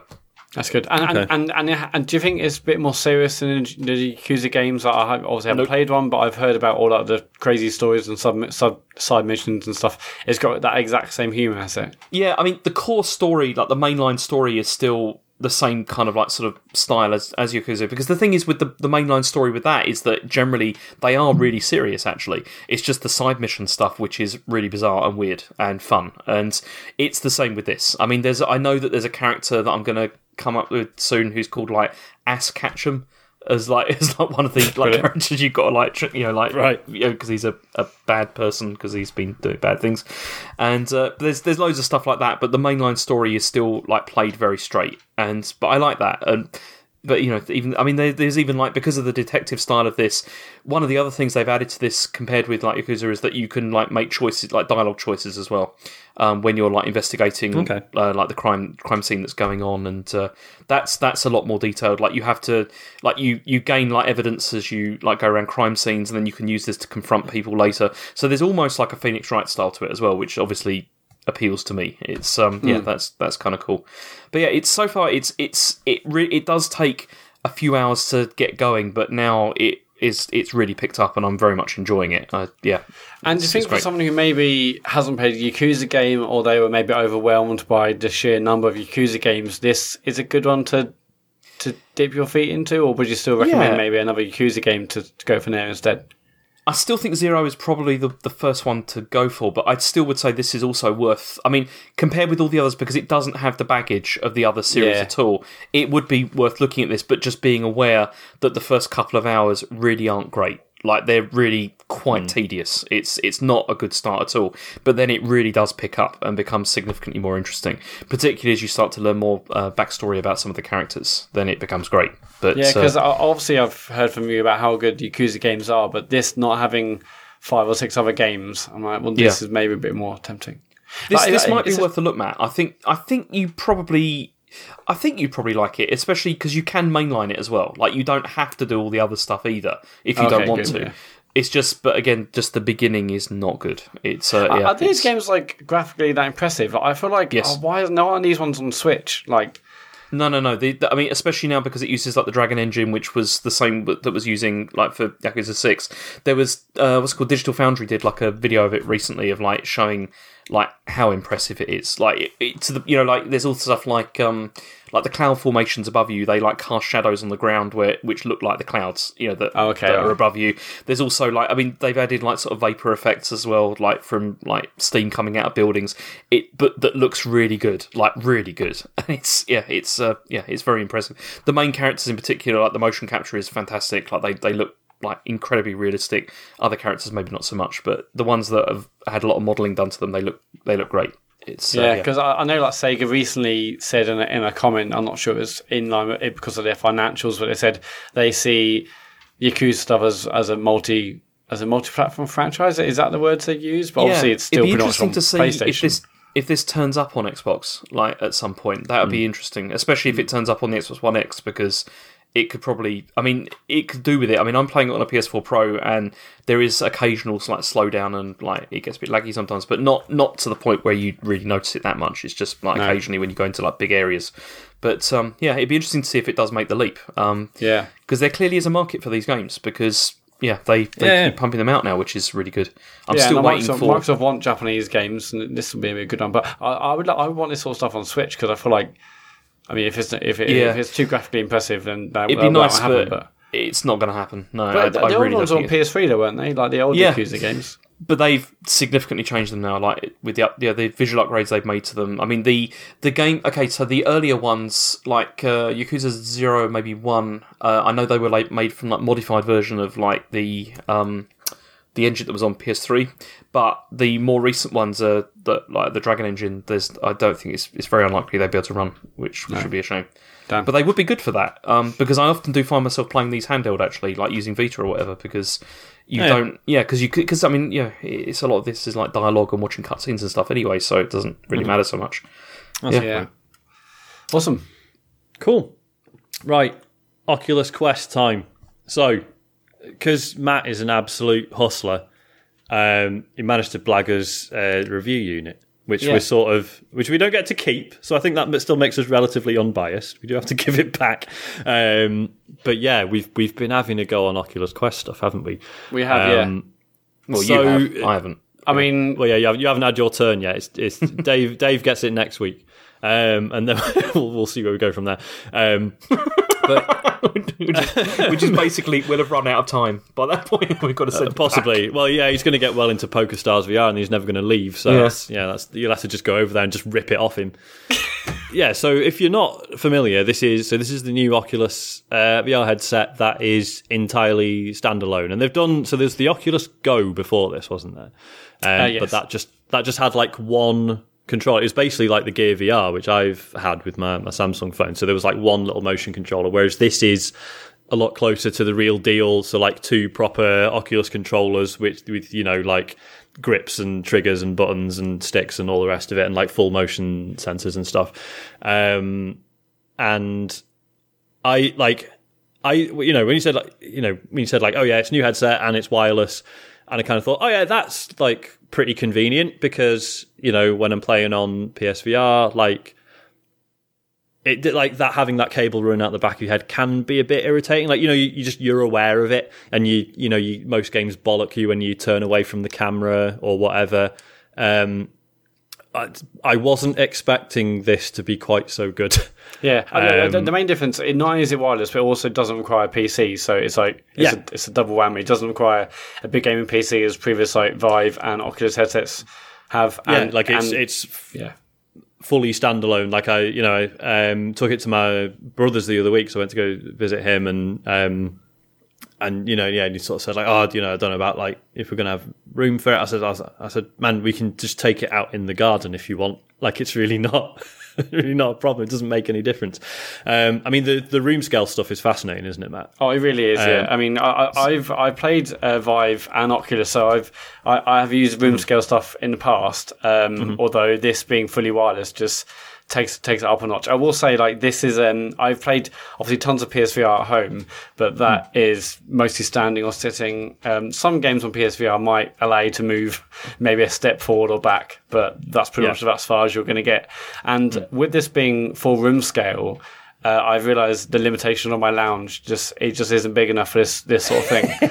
so I'll have Yeah, I mean, to take I- it I've just outside. I need to go to like a sports hall or like a massive massive room because it, it's. I mean, I'm laughing. That's a really good idea. Like that would be amazing. yeah, it would. I Um, mean, it would be absolutely class, and we'll, we'll cover the games in a minute. So- but some, but some of the games we played this will, will be amazing. But yeah, like with PSVR, you don't, I never had that because it wasn't room scale. I never felt a limitation because I was mostly standing on the spot or sitting. Yeah.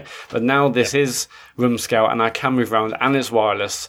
I'm like, I'm actually finding it. I'm finding I'm feeling my, many more limitations because I haven't quite got the size of room that I need to really.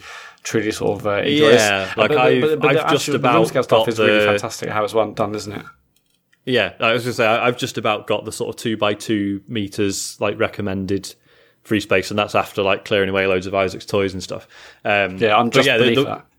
Yeah, um, like the the way it handles it is absolutely fascinating. So when you first put the headset on, um, you basically you're like looking. So it's got all cameras on the front of it, which is how it does some of the the tracking and stuff. Um, so you're viewing like a 3D image through the cameras, and you feel like a fucking cyborg. Um, which is really cool. Um, and then basically you use the controllers, like you just look around and you just draw like on the floor, like where the free space is. Um, and then from then on, whatever game you're playing or whatever menu you're in or whatever, it remembers that space. So that if you start moving towards a wall in real life, it like appears as like a wireframe in front of you. So you Yeah. you're always warned when you're about to step out of the boundary, basically. Which And- just and means it's so freeing, isn't it? It's so yeah, it's unbelievable. Yeah. Like the difference it makes because you're just like, right, well, unless I see that, I can do whatever I want. Yeah, I can literally run Um, full full pelt. I mean, like so, um, my lounge is like it's a it's a fairly sort of standard rectangle, uh, but I've got like couches and stuff. So I would uh, Yeah. I would would use the controller to paint uh, basically like the space, you know. Uh, Basically, like uh, near, near a door, or next to a cabinet, or next to a couch. So the the space I paint with his controllers, the my safe space, won't be a, a standard sort of square or rectangle. It will be Yeah. an oddly shaped, oddly shaped thing. But Yeah. uh, the fact it's fully wireless, and I can literally like, run from one corner to the other and feel fully safe because I know I'm not going to run into a door or a couch or a TV because it comes Mm-hmm. up, and like it's it's amazingly freeing to have that sort of that, that sense of I can run anywhere in it, this space. Uh, and I Yeah. like, my my lounge isn't tiny; it's just not it's just not you know sports It's hall size furniture in it. Yeah, yeah, yeah. Um, so yeah, it, it's amazing, and also like that with, with wireless. I mean, it, when I had PS, well, I got, I got PSVR, of course, but um, and but because it's like tethered with, with, with all the cables, you never feel even if it was room scale, you wouldn't really want to be running around because you've got this headset on and the cables. Yeah. But it's just yeah, like, it's something. It's just something else having room scale. It's it's Can I so ask Yeah, a it question? good. is. Is it? Yeah. Would it be possible to just play out in the garden? Could you Yeah. do that? Yeah, yeah. You can, yeah. Absolutely, yeah.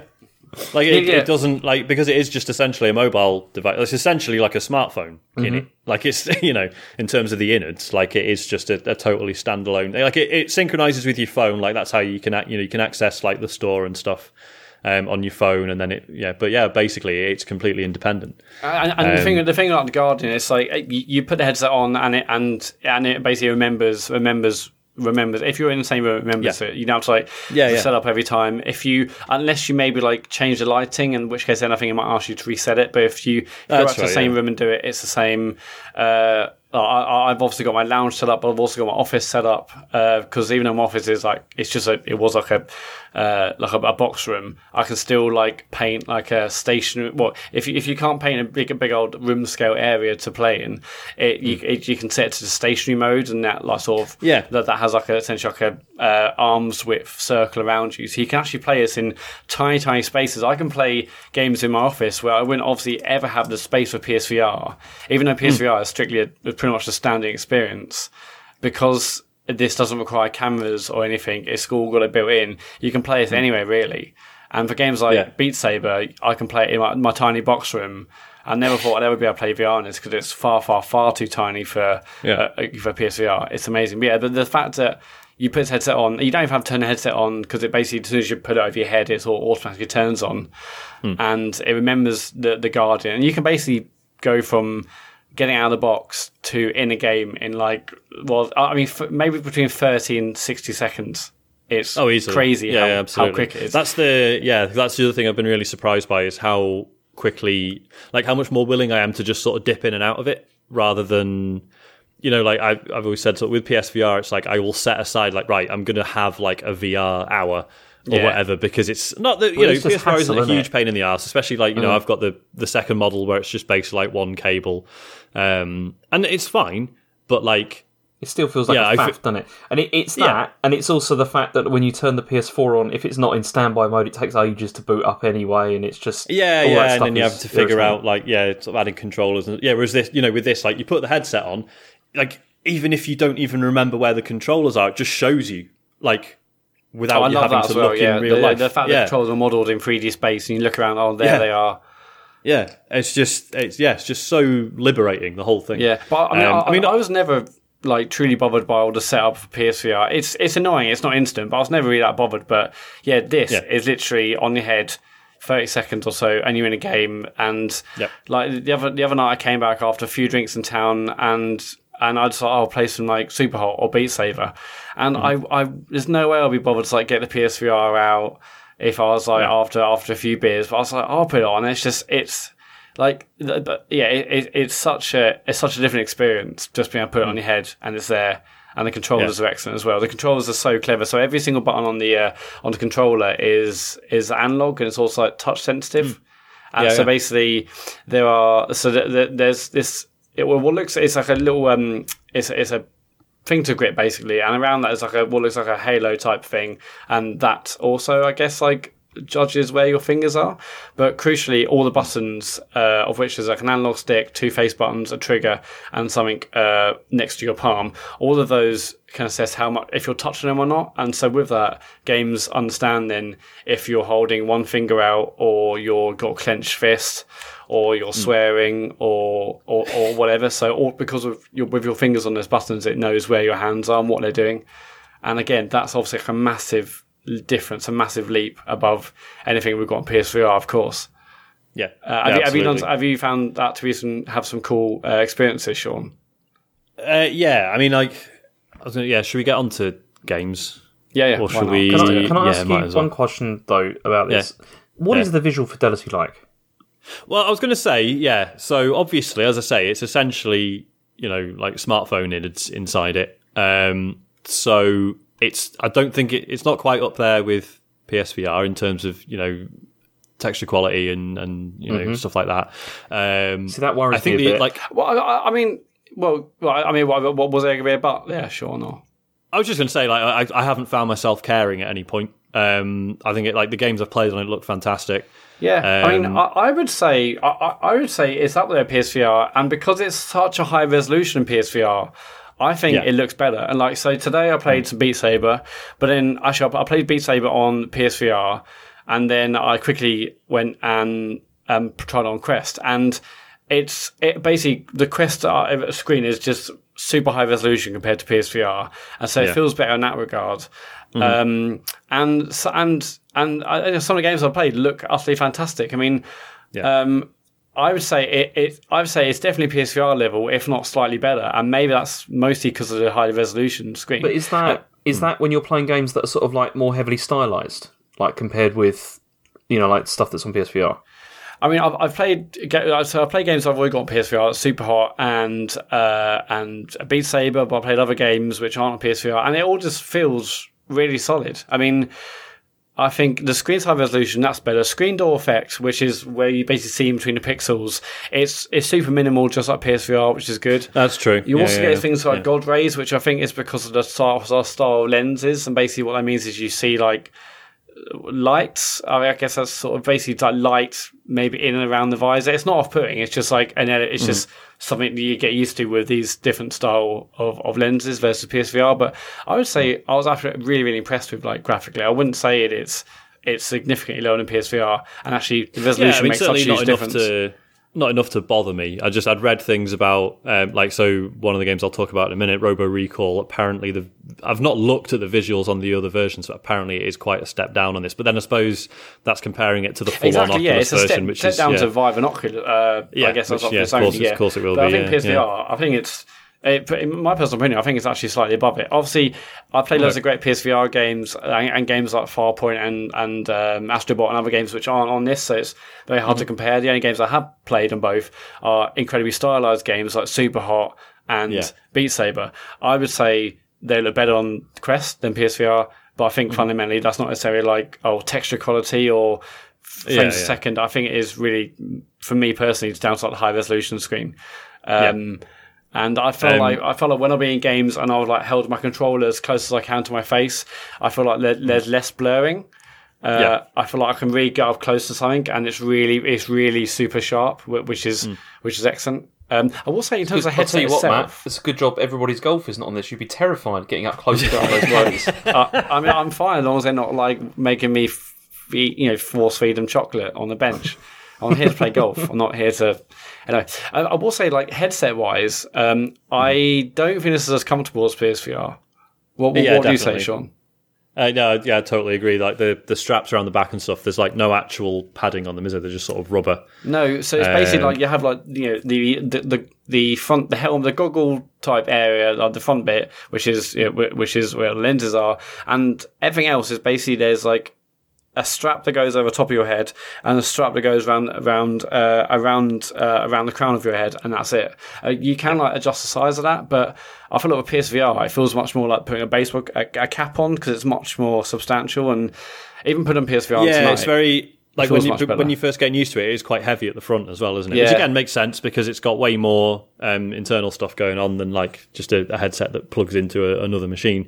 Yeah. Um, but yeah, it's it is weird. The I tell you what, I was really impressed by. We've not mentioned you can plug headphones in, um, but you might just not bother because it's got to. Are they? What are they? Are they just like highly directional speakers? I in wasn't the sure if that was like yeah, like uh, the the bone conductive.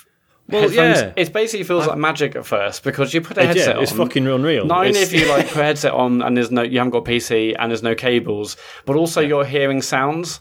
And I'm like, hang on, where's this even coming from? like really clearly like it's it's insane how good it is like i'm sure you know so if i was like having a Beat Saber session or whatever i'd probably make the effort to put the headphones in because obviously the music is a huge part of it but like everything else i've played i've been quite happy just with the speakers in it Yeah, yeah me too. I mean, Um, and I it's really home, nice because I like again, it's with VR. Like I like being immersed, but I also like to think that if someone opened the door into the room or shouted my name, I would still hear them.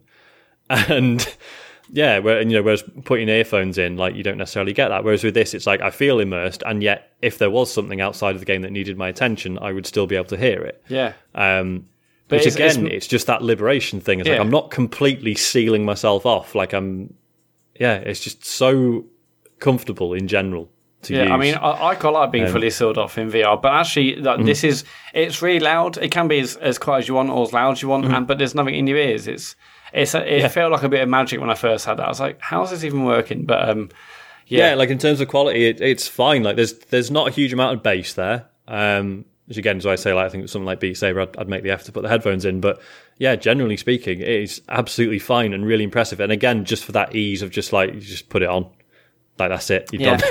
You're I in. don't think it's got like, it's got like volume controls on the actual device, but it's also got the Yes. IPD measurement slider, which is basically that is uh, the that's the interpupillary distance, and basically that essentially Oh, yeah, yeah. that basically like uh, it, it, it- you can change your anti PSVR depending on how far away your eyes are from each other. And this one's got it physically on the actual headset. And when I first saw it, I thought it's not going to be rubbish because what if you accidentally knock it? But actually, it's really fantastic. I mean, I typically just have it right at the end and it's fine. Whereas in PSVR, you got to go into software and take pictures of your eyes and stuff, and it's really unwieldy. Uh, I haven't really felt the need to change this, but I guess if you're like taking this off and other people are playing it, they can change it within a second. And I actually think, Yeah. really, I think that's a really good decision. Actually, just have it there. yeah, yeah, totally. Yeah.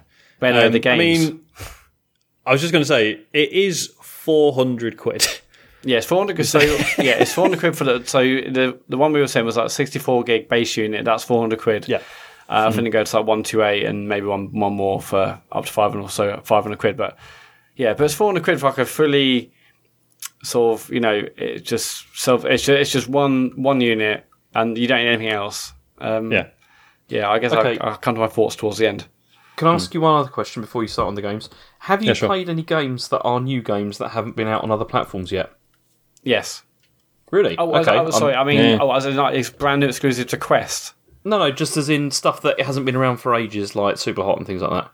I mean, I've played stuff which is on on Oculus Quest as well, um, Mm-hmm.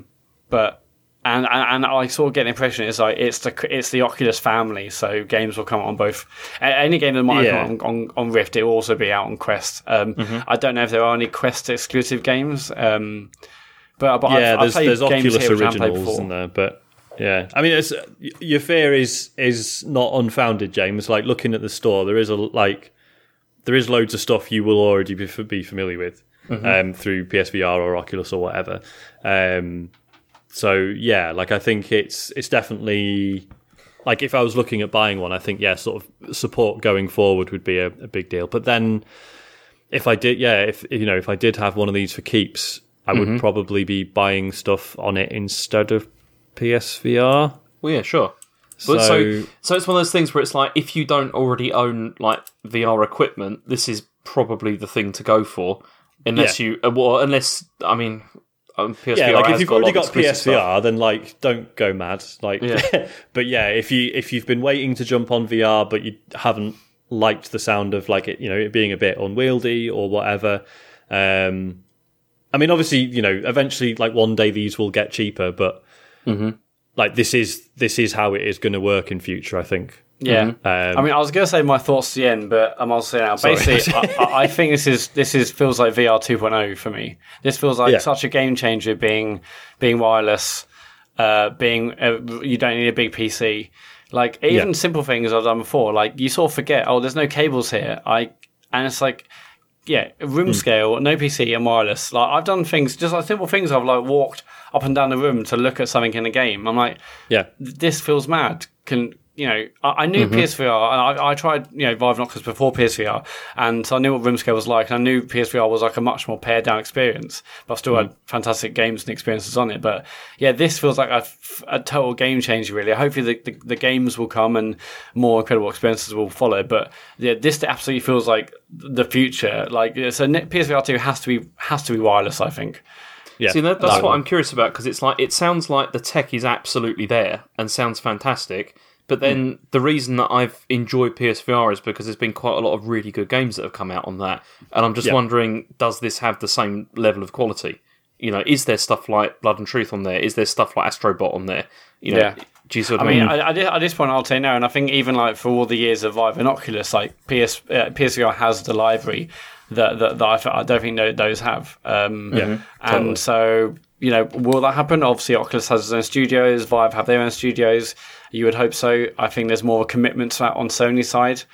Um, so I, I, I don't know, but te- tech wise, yeah, this this absolutely feels like the future, and this feels like a massive step up from PSVR because it's wireless, because it's room scale, and so this gets me really excited for PSVR two, hoping that it will have the the you know good controllers or controllers much better than we're currently used to on PSVR, inside mm-hmm. out tracking like this one's got, maybe wireless, it'd be amazing. I mean, you're still good. I still I think you're still going to obviously need a PS five. Um, so it Yeah. won't be quite the same as this, but if it's wireless and it's got some decent pads, and also the game and software library that Sony have, all, have worked on up to now on PSVR, it, ma- makes it super exciting for the future. But um, Yeah, yeah. totally. Anyway, let's. let's well, I guess we'll be on to get get on to games. the games. Yeah, um, I mean, I, I've only got a couple that I've really delved into. Um, one of them being SUPERHOT VR. Um, So, had you played this on PSVR previously?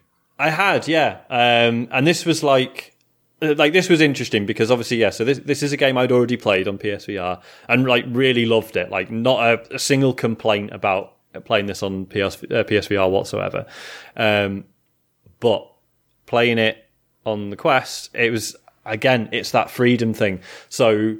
I mean, does anyone need SUPERHOT explaining to them? I imagine. I mean, you, not, you might as well do. Just, it was a quick thing. I suppose, yeah. So basically, think like first person shooter, um, but where time only moves when you do. So like people can shoot at you, and like the bullets are like super slow moving through the air. So like there's you know this opportunity to like dodge you know bullets and stuff. But then also it's quite free in terms of like.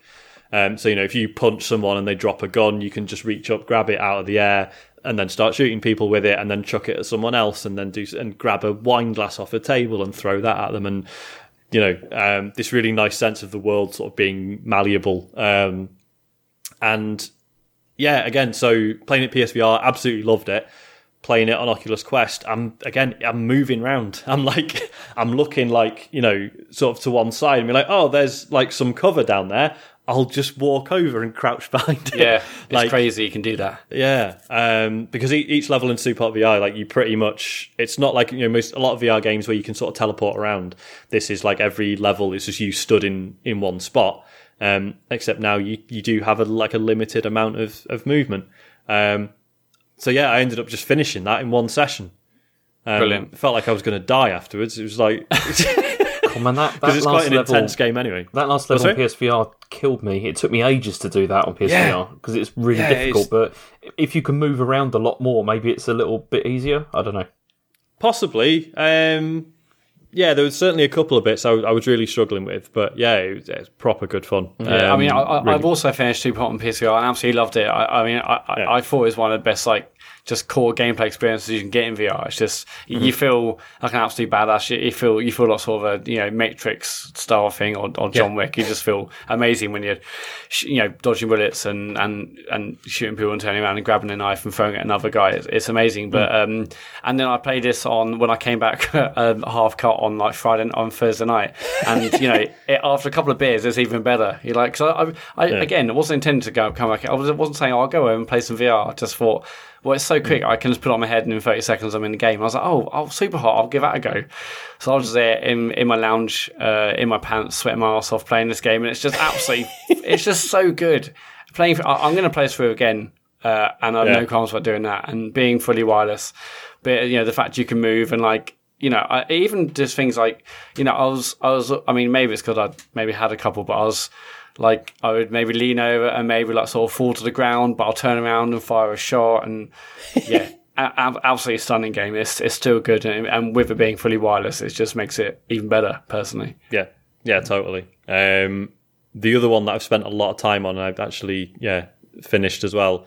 Uh, yeah, it was Robo Recall Unplugged, um, which so this has been around since 2017, I think. yeah, been out a while. Yeah, on, on. Yeah. Um, so this is um, a game in a lot of ways quite similar to SUPERHOT, but you're basically you're going around a city and there's robots running at you with guns, and the joke is that they are defective because they've started murdering everyone, and you are recalling them, which means shooting them. Um, and oh my god, it's so much fun. Um, like I started out like so yeah you kind of you teleport around which is really nicely handled you just like point where you want to go with the like your left controller and then you you tilt the stick and then the, so where you're pointing dictates where you go and where you tilt the stick dictates where you'll be facing and then you just let go of the stick, and then that's it. You teleport, and you're facing the direction you wanted.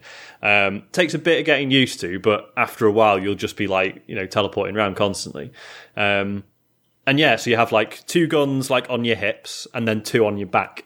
Um, which like they respawn like every I think it's like I don't know like 10 20 seconds something like that um, so yeah, you might like so you'll have like two pistols on your hip, so you'd be like you know pulling them out, like bang, bang, like shooting people, and then like someone might come in close, you reach up onto your back, get your shotgun out, and blow them away. Um, and it's and like you, you'll play it like that for quite a while, and then after a while you realise that like there's a half decent like melee combat game there Yeah. as well. So like yeah, you- you'll eventually you'll get to the point where you're just like teleporting behind robots, like grabbing them, fucking pulling their heads off, chucking them at someone else, like smashing them into the ground. Like it's it's one of those games. It's like well, it's a good thing this is robots because I would definitely feel like a psychopath playing this. Because, yeah, yeah. You like, can pull if, every like- every limb off basically. yeah, you can pull a robot's arm off and then beat it around the head with it or whatever. It's just, but it's just sort of cartoony enough that you don't feel like a, a weirdo doing it. Um, and you, you know, you get more points for being creative, so it's fine. Um, and yeah, yeah, you get points for things like, um, you know, there's enemies that like run at you and explode. So if you can like manage to grab one of them last second, chuck them at an enemy, they're basically like hand grenades.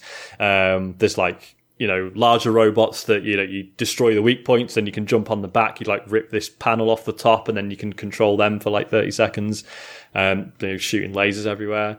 Um, yeah, I, I fucking I've enjoyed this so much. Um, and I'm like I'm not even like particularly good at it yet. Like there's still um, like each level has like loads of objectives. It's like you know some are just like score targets, but then there'll be something like you know um, oh yeah, you can like uh, when enemies shoot at you, you can grab the bullets out of the air and just throw them back at them. Yeah. um, or like if Yeah, you've that- got a gun that- out, that- you can that's like absolutely brilliant. Like because the, the Yeah. say they they fire are, are, are going pretty slow, but also these like Yeah. there are also these quite large balls which you need to grab and throw back. And wha- one of the best things I love about it is like if you're if you're running out of ammo in either your guns, you could chuck a gun at an enemy and it sort of bounces off them, and when you catch it, it's reloaded. So Oh, that's yeah, like, yeah. That's like a really it feels amazing. It's like wow, I'm, I'm out I'm out of rounds. I think actually it's close to like five seconds for them to reload on your back or your you Yeah. know your hips, but you're like, well, I want this shotgun because there's like some other guys running at me. I'll just like throw the shotgun at an enemy, it'll bounce back to me, and I'll like fire it. Um, yeah, it's, and it does just enough brilliant. like like it plays with with the flow of time just enough doesn't it to make you feel cool as hell? So as you say when the so like an enemy shoots at you when the bullet's far away it's quite quick but then as it gets closer it starts to slow down then you can just like whoa grab that chuck it back. Um, but then yeah and the, when, as you say when you ping like a gun off an enemy it'll bounce off them and then as it sort of gets close to you again it slows down. So you can just like wait grab that and, and carry Yeah. on shooting.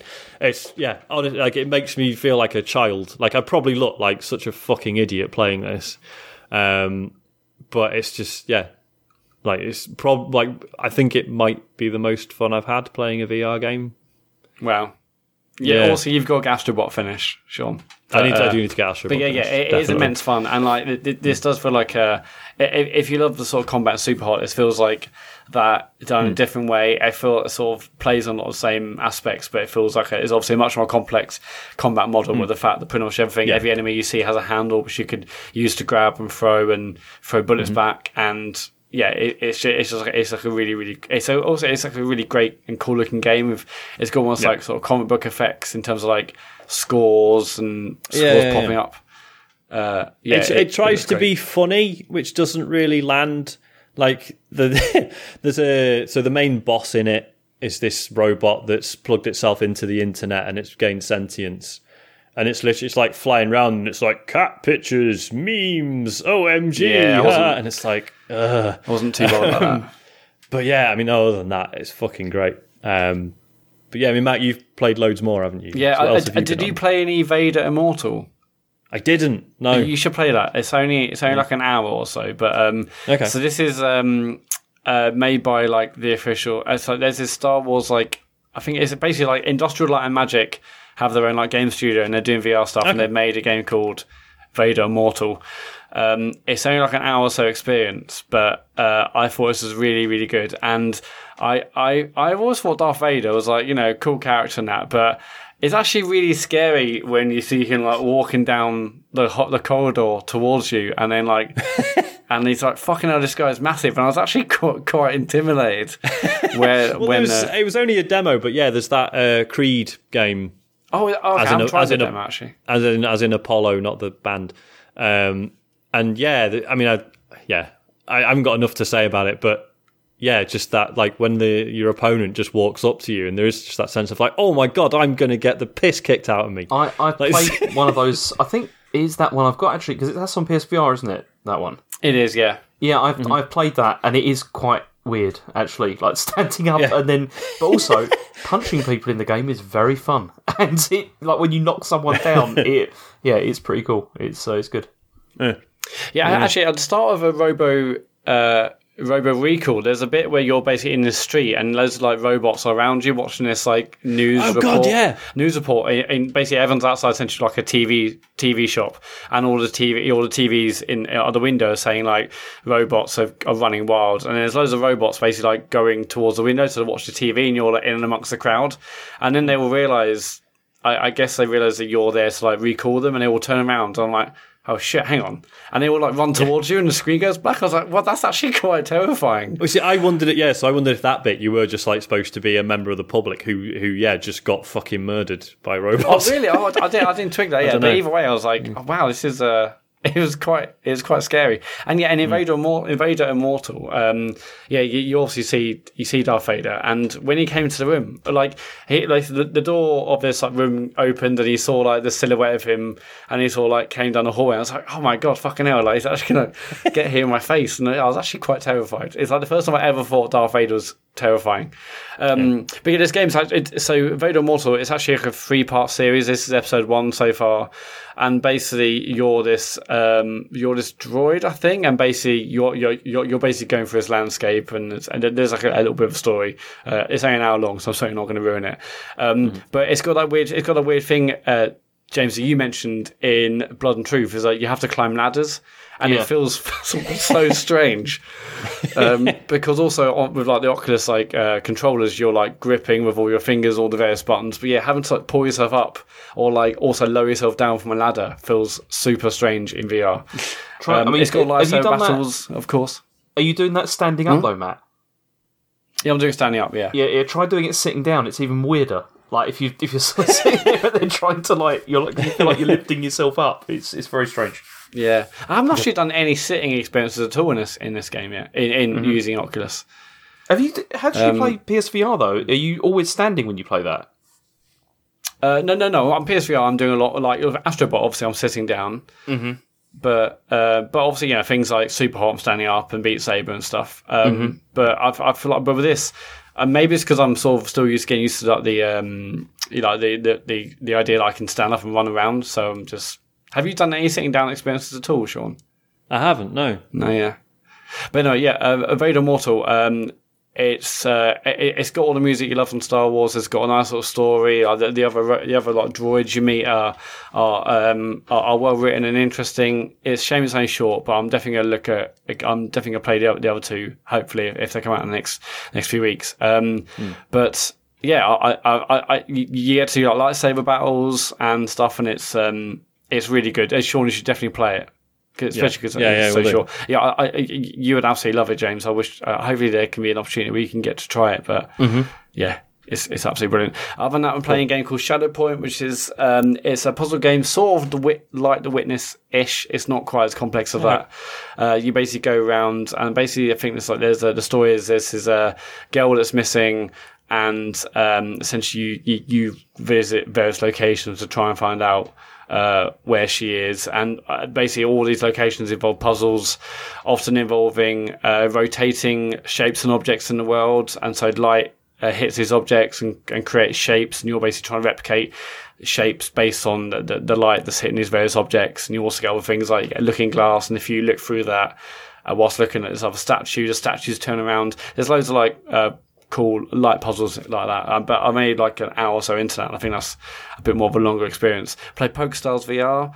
Uh, that was absolutely mad because uh, I, you know, you're just sitting down playing poker, and there's other real life people around the table, and they're all like they're all chatting.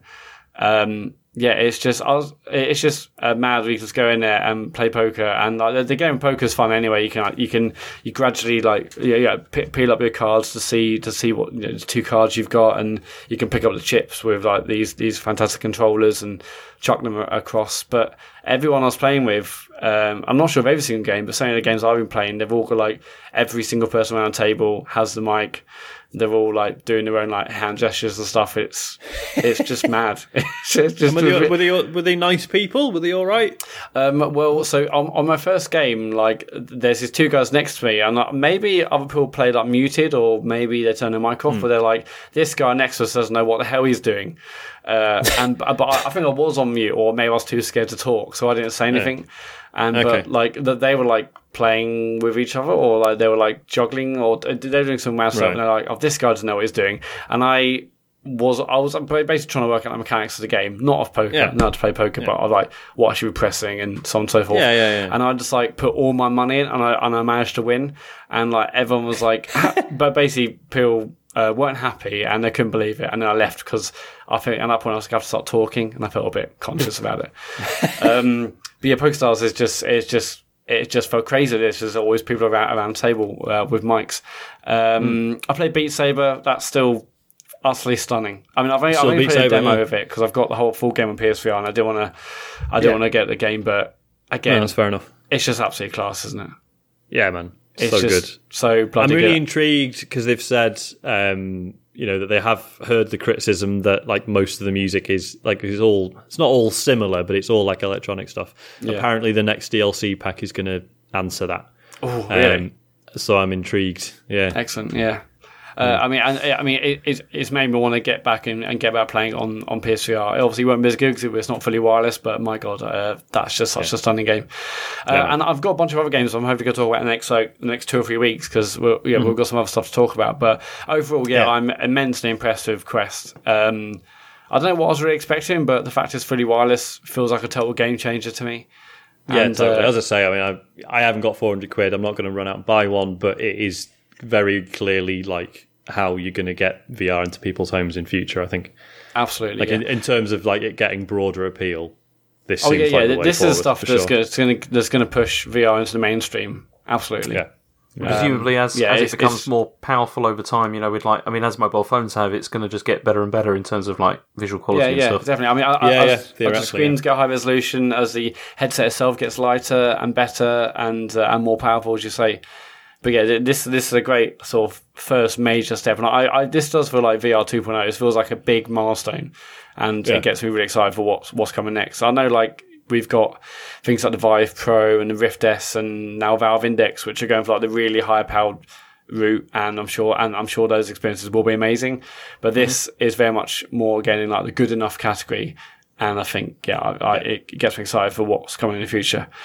Um, yeah, I'll play some of stuff. I, I, I, I won't go into too much, too much detail, but I, because I, wanted to compare PSVR to Quest, I put on Skyrim VR, which uh, yeah. my mate Joe's lending me, and I, I've had it for ages, and I just haven't got around to playing it. And um, like, it, I, I was actually, it's actually quite cool. As, as rough as Skyrim looks graphically, and it does look rough. It's, it's, and it's obviously incredibly old now. It's still pretty cool, like having those first few moments, like being in the cave and then walking out in the cave and seeing the dragon overhead. Have you? I know you've got it, haven't you, James? Uh, I had it, but then I sold it because I I, I couldn't get past like how it looks uh, like when I played it because I I found the resolution just made me feel sick because it, it didn't feel like Oh, really? Okay, yeah. good enough. To be honest, It I definitely mean, looks rough, but um, yeah. but the the opening scenes when you're going down in that cart are fantastic. Like you're sitting there, Oh, and yeah. you can hmm. look around and everything. That that is fantastic, and also you know getting your head locked off or supposedly going to you know that that's bit's really good. But yeah, yeah. I found the movement and everything made me feel sick as well, and it's just like, oh, I don't want to play this. It's not that great. Really? Yeah, at first it does the thing where like it, you know, you can like teleport and also like turn around in like 20, 20, 20 degree increments. But ah, after yeah. five minutes, I turn it off and I was just like fully moving around, and it feels amazing. Like I'm never gonna get through Skyrim because I've got other things I want to play and I barely have time to play them. But Skyrim is hmm. one of those things. I'm like, oh, I just I wish I could just play it because I, I haven't played an Oblivion game or or any of these sorts of games or Morrowind before, and I got Skyrim, and then I loved the first like 15 hours or so I played and then stopped playing something Battlefield 3 came out at the time. Mm-hmm. Um, uh, and it's always like, oh, I'd love to go back. And it seems like actually, surprisingly, that is the sort of thing I'll probably be into. And in VR, Yeah, yeah. it's like, wow, this feels amazing. But um, yeah, I, I'm, I'm never going to dedicate the, the hours that this game requires. Well, this but is it. I've I've been tempted with that Switch version a few times, but it's Oh, I yeah, had that. it's just the time in it. Yeah, I, I had the Yeah. Switch version, and I ended up playing. I played. I finished it, like as in like the main story and some of the Yeah. side quest stuff and Okay. everything on that, because of the fact that you could play it anywhere. I mean, that was the thing that um Yeah. yeah, that sort of clinched it. But then also like visually, it looks not that great on Switch, and yeah, it was it was okay. I do sometimes feel like I'd like to go back to um the PSVR version because I've heard that if you play it on PS4 Pro, it does look a bit better um than it did because I was playing it on the base like PS4 when I tried it. Yeah, Um, yeah. So I'm kind of tempted, but again, Yeah. it is the I mean, time, isn't wasn't it, for a game I've already finished? You know, it's not Yeah. okay. I mean, I, I wasn't like, God, this game is horrendously ugly. I, I, I could see it was an older game. Textures obviously showed that. Um, but I was, I was still enjoying being in the world. Um, I, I don't think it's off putting. And yeah, just seeing like a massive fucking dragon over your head is, it was just really Yeah. cool. Um, and that's it really. I'm still basically de- deep towards VR stuff, but this gets me excited about what's coming next for sure. Yeah, totally. Uh, I think that's pretty Right. much me. Cool. Uh, emails then. Okay, uh, if you want to email us, it's uh, podcast at thecomputergameshow.com. Uh, Kurt Lewin has written in, he said, I was reading a Kotaku article last week about people who play games that made them question their religious beliefs and or their political beliefs and other viewpoints. So I wanted to ask if a game has ever made you question your viewpoints, religious, political, or otherwise, and what was the game to do it? Um, I don't know. I feel like I feel like playing a lot of computer games can sort of feed into a general ability to put yourself in other people's shoes or to try out courses of action that you personally wouldn't consider just to see the consequences and go, yes, that's horrible. I've, um, but I can't think of any like standout examples that have really changed me. Like you know, like instantly, like oh fuck, I'd never thought about it that way before. Do you know what I mean? I think some Yeah, games, I mean, I- I- games have made me research things. Like they've made me more interested in things that I, maybe I didn't know about Yeah, or yeah. were curious about. But I wouldn't say there's been anything that's really like completely shaken my worldviews about anything or anything like that. I mean, yeah, that's not Yeah. really happened.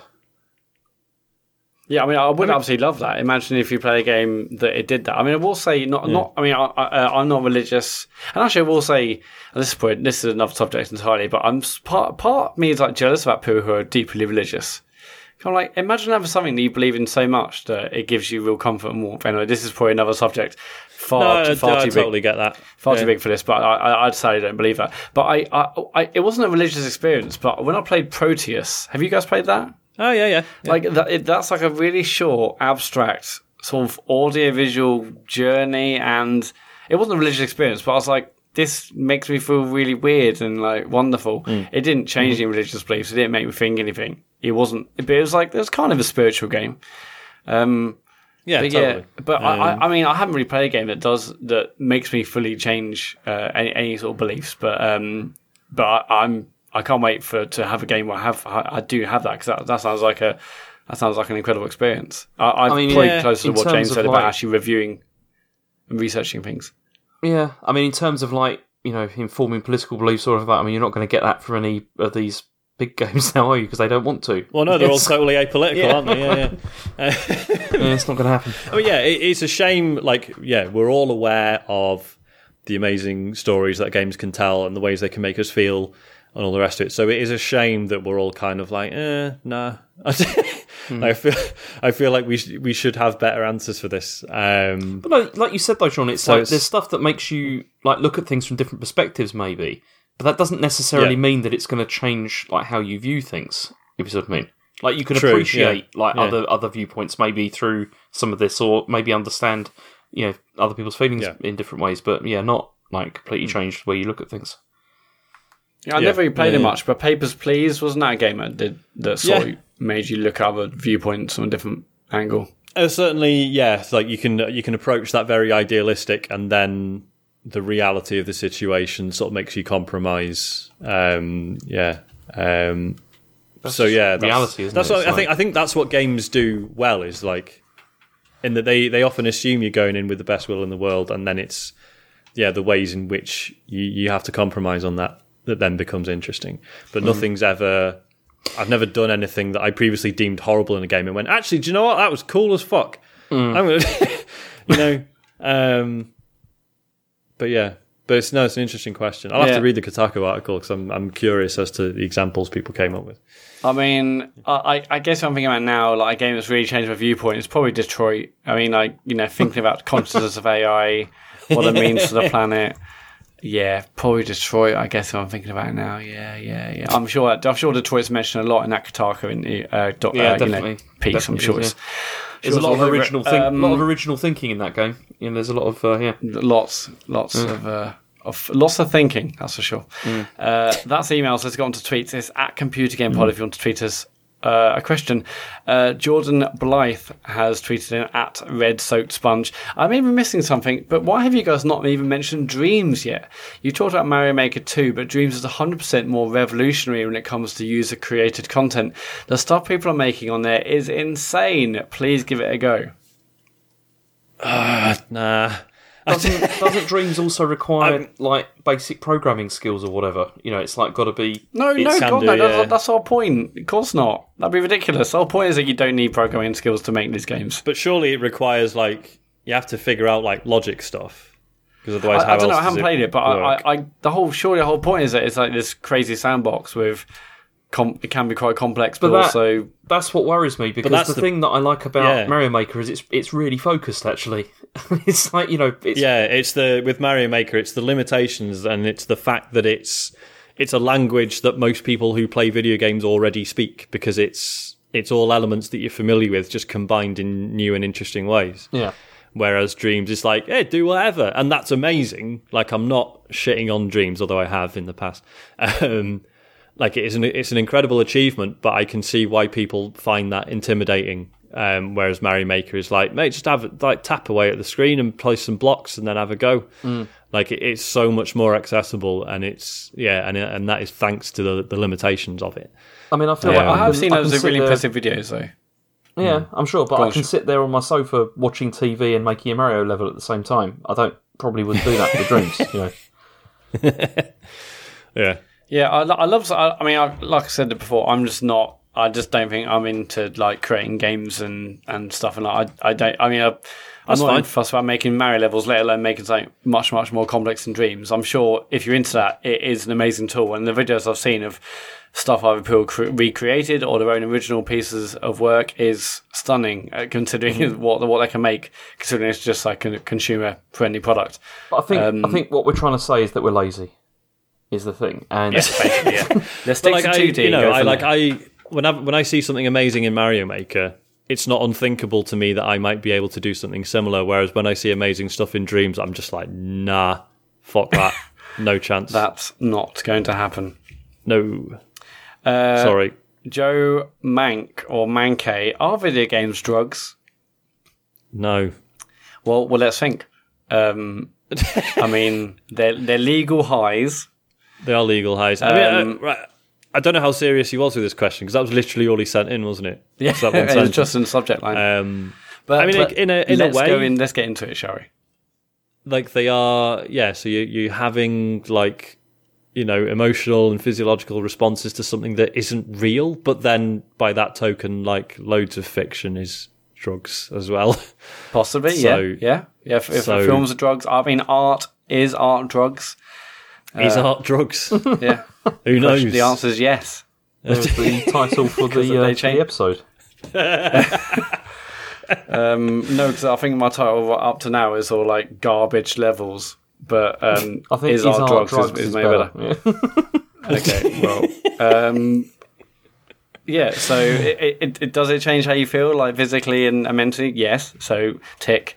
Um, uh, but then like playing a video game doesn't prevent me Tick. Playing a video game doesn't prevent me from driving a car or having a coherent conversation or not, you know, piss myself away. I don't know. This is Uh, me well- who's never taken drugs, being like, "What do people enjoy?" No one's ever stolen my shoes because I play video games. That's that's. Well, but if, if you're playing PSVR, someone could definitely nick your shoes. That's true. Also, if you hammer PSVR, you might feel sick. Also, like you know, so uh, basically, I guess what I'm saying is art is drugs, not video games. Can they, they, they're all drugs, mate. The whole lot. Everything is a drug. Um, television's the television's the opiate of the masses. What, what on earth are video games? Yeah, what is that? Uh, no. Uh, okay, Oodles, at Oodles are Dim. So recently I've got back into No Man's Sky in a big bad way. It's basically a new game now. What games have you totally binned off in the past, then le- years later returned for whatever reason and loved it? Uh, I will say before we answer this question, it's is it not summer now? Like, where's this VR update? yeah, I When want are we expecting it? August? I want it in my eyes. That, Yeah. That's the only Um, thing that'll take me back to that game. But I'm very excited to play it when it does come out. I, I, I'd be keen to give it another go even prior to that update because uh, I've seen like I, I can't remember when I last went on it, but yeah, I've seen a lot of people just being like, "Oh my god, I've gone back to it and it's incredible." But I don't know if that's them like not playing it since release or or what. In which case, I've seen most of the stuff they've added.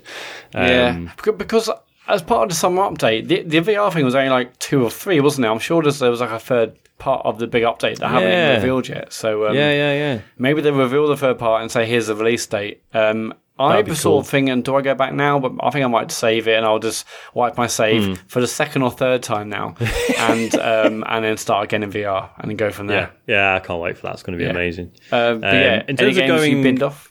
Yeah, uh, so Fire Emblem Awakening. Um, I think I I got it like with my 3DS and then didn't touch it for like three years. Um, so no, I, I played like a bit of it, um, and it was like it was good, but I didn't like fully get into it. And then yeah, returned much later, and uh, oh look, it's probably one of my top ten all time favorite games. Um, yeah, it's amazing, absolutely, absolutely stunning game. Um, there's definitely others that I can't think of right now. Has anyone else got any? I had more recently. I had Loco Roco was like that. Like I owned Oh, it yeah, for yeah. ages and didn't bother playing it, and then played it recently and was like, "Oh, this this is great. why, have, why have I not played this before?" it was yeah, that was good. Yeah. I mean, I often just bin games and don't go back to them. Um, that, that that's that's, your that's thing. sadly my trouble. Yeah. But the idea of going back to something, uh, no. I mean, the only thing I'd ever want to go back to is like old multiplayer games that no one's playing. Like I think about, oh, I wonder what Battlefield Three is like. Is it as good as it was back in the day?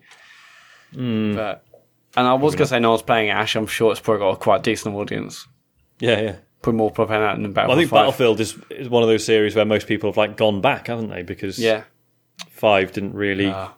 do the job. Battlefield Three sadly. was just so bloody good. It was. I know. Bad Company Two, mate. It's the best one. Well, that's why they should have announced a new Bad Company. They should. People Or like just a- you, just a re-release, like, a new Bad Company. That's why they should have done that. um, Jake Invaders uh, on Twitter. Can Mat confirm he is now fully briefed on the dangers of sunbeds? I worked in a dermatology department for a number of years and we used to urge people never to use them. Stick to ploughing hundreds of pounds into gacha games, my friend. Yes, I'm fully aware of the, the dangers and I haven't been on one for many a year. If I went on one now, it'll send me back 15 years and I'll be I'll be addicted all over again. It's best. Not, I, I walk past them and I don't look inside. I just it's not worth it because How did you? What What happened in terms of you not using them anymore? Was it like a? Did you have to just go cold turkey, or was it like a gradual? uh, I I can't, I can't remember. I probably found some other thing to over, overdo at university, but um, I don't know. it, I just right, okay. I, actually I mean, my friends were all very concerned. Like I said, they would come up to me if I was like ten minutes late from home and sniff me and say, "You smell of sunbeds. What the hell do you think you're doing? Sort your life out." So maybe it was partly peer pressure as well. But um, yeah, fair enough. Uh, and, and maybe it was also coming in from uni. I don't know. Either way, I, I, let's not think about it too much because I don't want to set myself. It's probably like an alcoholic thinking, "Oh, do you remember that amazing IPA I had a few years ago?" And then before you know it, I'm in the gutter. Well, not in the gutter. I'm in the sunbed. In the sunbed. Okay. Thomas, that Thomas. I love a fluff for you too. So, uh, do you have any more plans for the website? I know you used to write reviews in the Spong days. Would you consider doing that again? It's a lot of work in it. It is. it's, Yeah. a, it's a lot of work, and I don't like. I've come to terms with the fact that I don't enjoy the craft of writing half as much as either hosting this or doing video stuff. Um, like, if I had time to work on something focused, I would rather like script a video and shoot it. I think Definitely, yeah. Um, rather than like just write something to be read. And that's I, you know I'm not shitting on writing. Um, like there's still loads of really good games writers and stuff. Um, I just personally, yeah, I don't know. I feel, I think I feel like with writing, I was kind of doing this like pretty much doing the same stuff over and over and like using like certain phrases and thinking no hang on have i already said that in my last three reviews and stuff Whereas, I mean, I, I definitely do that on the podcast as well, but it's just conversation, so it's fine. Yeah, it's different, matter. Um, yeah. Um, whereas, you know, like even though it pretty much died, like I really enjoyed this, like doing the stuff I did for Data Beast, and I've been really enjoying doing, you know, the streaming stuff. Um, so that I don't know. I think I enjoy learning new things, and not that I don't have anything to learn about writing anymore, but it's just cool trying out new media and stuff like that. So Yeah, you, you you did Liz Ryan, didn't you? First Spong, James. Do you, you must? Do you not miss that? Or? I did, yeah. Uh, not not particularly. I mean, because you only did it for the free stuff. Well, yeah, there's that. I mean, it's also because for my work, I do I write all the time. Like it's a constant thing, and it's I don't really feel like I want to do that outside of that now. Do you know what I mean? It's I think like, that's, that's definitely part of it. Like I have to write a lot of incredibly carefully worded emails, and yeah, that's, that's enough. Frankly, it's also because like the writing I do is like in a certain style, and it's like I don't want to have to like you have to adjust it. And when you're writing for like games and stuff like that, and it's like I don't I can't be bothered at the moment. It's, it's part of the problem with that. I mean, and to be clear, like you know, having been paid to write stuff in the past, it's amazing that we're now at a point where we get a you know a bit of an income from doing this instead. Um, so like, I wouldn't really, you know, if someone offered me some paid written work, I could be like, eh, I think I might be all right without. Yeah, I mean, I enjoy talking about stuff, but writing about it now is a bit. I don't really want to at the moment. Maybe that'll change though. That's fair. It's uh, you know. Like, I, I I wrote like maybe two things for Spong. I've I was never really into. I, I mean, I I started like my career uh, agencies were I do it being copywriter, so I have loved writing in the past. But I mean, I, imagine imagine me right. I mean, like if you thought Tacoma was bad, imagine imagine what it's like if I'm writing something. Jesus, no, I'm I'm good. Uh, I don't miss it. In terms of like plans for the website, um, we're just letting it tick over for the moment, but um, probably not writing uh, in Yeah. in the short term for sure. Uh, we will end with Nick G at Prodcharger. Uh, Sean Bell, your relentless, vicious attacks on Warframe led me to try it from a sense of morbid curiosity. Now I'm Oh, no. addicted. I've even spent What? premium currency on fucking cosmetics. Oh, Have you ever introduced a game to someone and regretted it because I got horribly addicted? Um, Well done, Sean. I'm trying to think. Uh, when, well, yeah, I mean, I, I no, I am genuinely glad you're enjoying it. I don't know if you've seen they they had their Warframe Yeah, it's like whatever it is convention. Ten, yeah, TennoCon, that's it. Um, and again, it's like everything they announced just sounds amazing. I just wish I enjoyed playing the fucking thing. Um, but I'm, Yeah, I'm it's really now glad got a that you're enjoying it. cinematic directed by Dan uh, Trachtenberg, who did like Yeah, um, and they're saying this, you know- Lane, I think. Yeah, Yeah, and they're saying like you know the sort of ship combat stuff is looking amazing because it's like getting in and out of ships and like taking over ships and then controlling them and. Uh, it sounds wicked. I just hate it. Um, uh, have you ever introduced a game to someone and regretted it because they got horribly addicted? Um, certainly, like I've I've got friends where like if there's like you know so like Destiny two for example, there's a few friends I got on board with that, and they like within two weeks they'd done the first raid and stuff, and I was like. See you later. I just, I like haven't they just done that. totally like you what sorry? You know, you should say, I haven't even done. Well, why have you ever Yeah, taken exactly. me? I It's like you know, yeah, you sort of you know certain friends you have where you can be like, oh, you should come play this. It's really cool. I'm kind of an expert at it actually, and then within weeks they've just plowed so much time into it they've totally surpassed you. Um, yeah, that's definitely been a thing with Destiny too. I can't think of any other examples though. I mean, I blame you two for getting me addicted to Fire Emblem Heroes. If you two hadn't said Fire What? Emblem is such a great game, I wouldn't. I wouldn't have said, "Oh, what's this?" And then We also told you that Fire You'd Emblem. Heroes better play. You'd better play the new one, man. Well, yeah, but I didn't listen to that bit. I just had listened to the bit where you said Fire Emblem is a great series. I'm like, oh, brilliant! I'll play the mobile version. There's an update out Surely like it's that exactly the same. It, You'd not better updates. play the Switch one, Mat. If you don't get the Switch one, I will be cross. I know that. the saddest thing is when I said it's takes 80 hours, I'm like, oh, fucking hell. Am I going to. Oh, it'd be good Oh, though. there's, there's be no eight- uh, way qual- that it'd be that's a going to quality play eighty hours, in mate. It's impossible. There's, there's no Oh, way. don't it's say that, actually. I've got too much on my plate doubt as it is. Is this reverse psychology, James? Are you trying to doubt him so No, they'd be no, like, just- no, fuck you, I'm going to play it? It's true. Definitely, he's not going to. Just genuinely don't think he will. No, no, it's impossible. It's it'll, it'll be three or four hours It's not- tops. You know. It's not impossible. Bollocks. I'm, I'm past those stages of three or four It's hours. alright. It tops. can just it can just skip all the cutscenes like he did with Red Dead. That's also not. also not true. This is unfair. it's slander. Yeah, Um, 80 hours is a long old time, but um, yeah, what oh, are you, it'll James? be good though. It'll be such a good time. I promise. I mean, you only put We'll those see. sorts of hours into mobile games, Mat. Like, you're not going to do it for like a proper game. Uh, I I would love to know my, my, my hours played on on uh, Fire Emblem Heroes. I bet it'll be shocking. Um, Yeah. Anyway, uh, what about you, James? Have you gotten on into playing games and they've been horribly addicted and they've lost everything? Uh, no. Okay, that's Bully for you. That's are you good? That's it for emails. Uh, you can email uh, podcast at the computergameshow.com if you want to do that. Let's get on to the end bit. Um, Friday, James is still playing Quantum Break. I am. I think I'm near the end. Well, Why? at all. but, Why? you know. No, James, like because every Friday I keep watching you, watching you watch those episodes. Don't do that. Just play the game. What's wrong with you? Part of the story. You have to watch the, Do the, you? the episodes. You don't have to, though, do you? But it's a nice break to just sit there for like 20 minutes. Well, Is 20 nice, minutes. Is it a nice quantum break? You waste. Yeah. Oh yes, Megan. but you won't stream for an hour, and 20, 25 minutes of that is like watching an Oh. episode. but what is amazing about it? No, I didn't. I did a. I did nearly two hours last on Friday because I got annoyed because Oh, I was stuck It was outside such a a good building. time. Well, no, I got stuck Yeah. outside a building at the beginning for 20 minutes. I couldn't work out how to get in it. No, because you were I- binge watching the episodes. Well, no, it's also because I because you see the trouble is is because I only play it once a week. I always forget what the controls are and the and the basic game mechanics. So it usually takes at least fifteen or twenty minutes to get like back into that again every time. It's very Well, no, no, because surely the, the, the controls are play and pause. Like you press play, you watch the episode.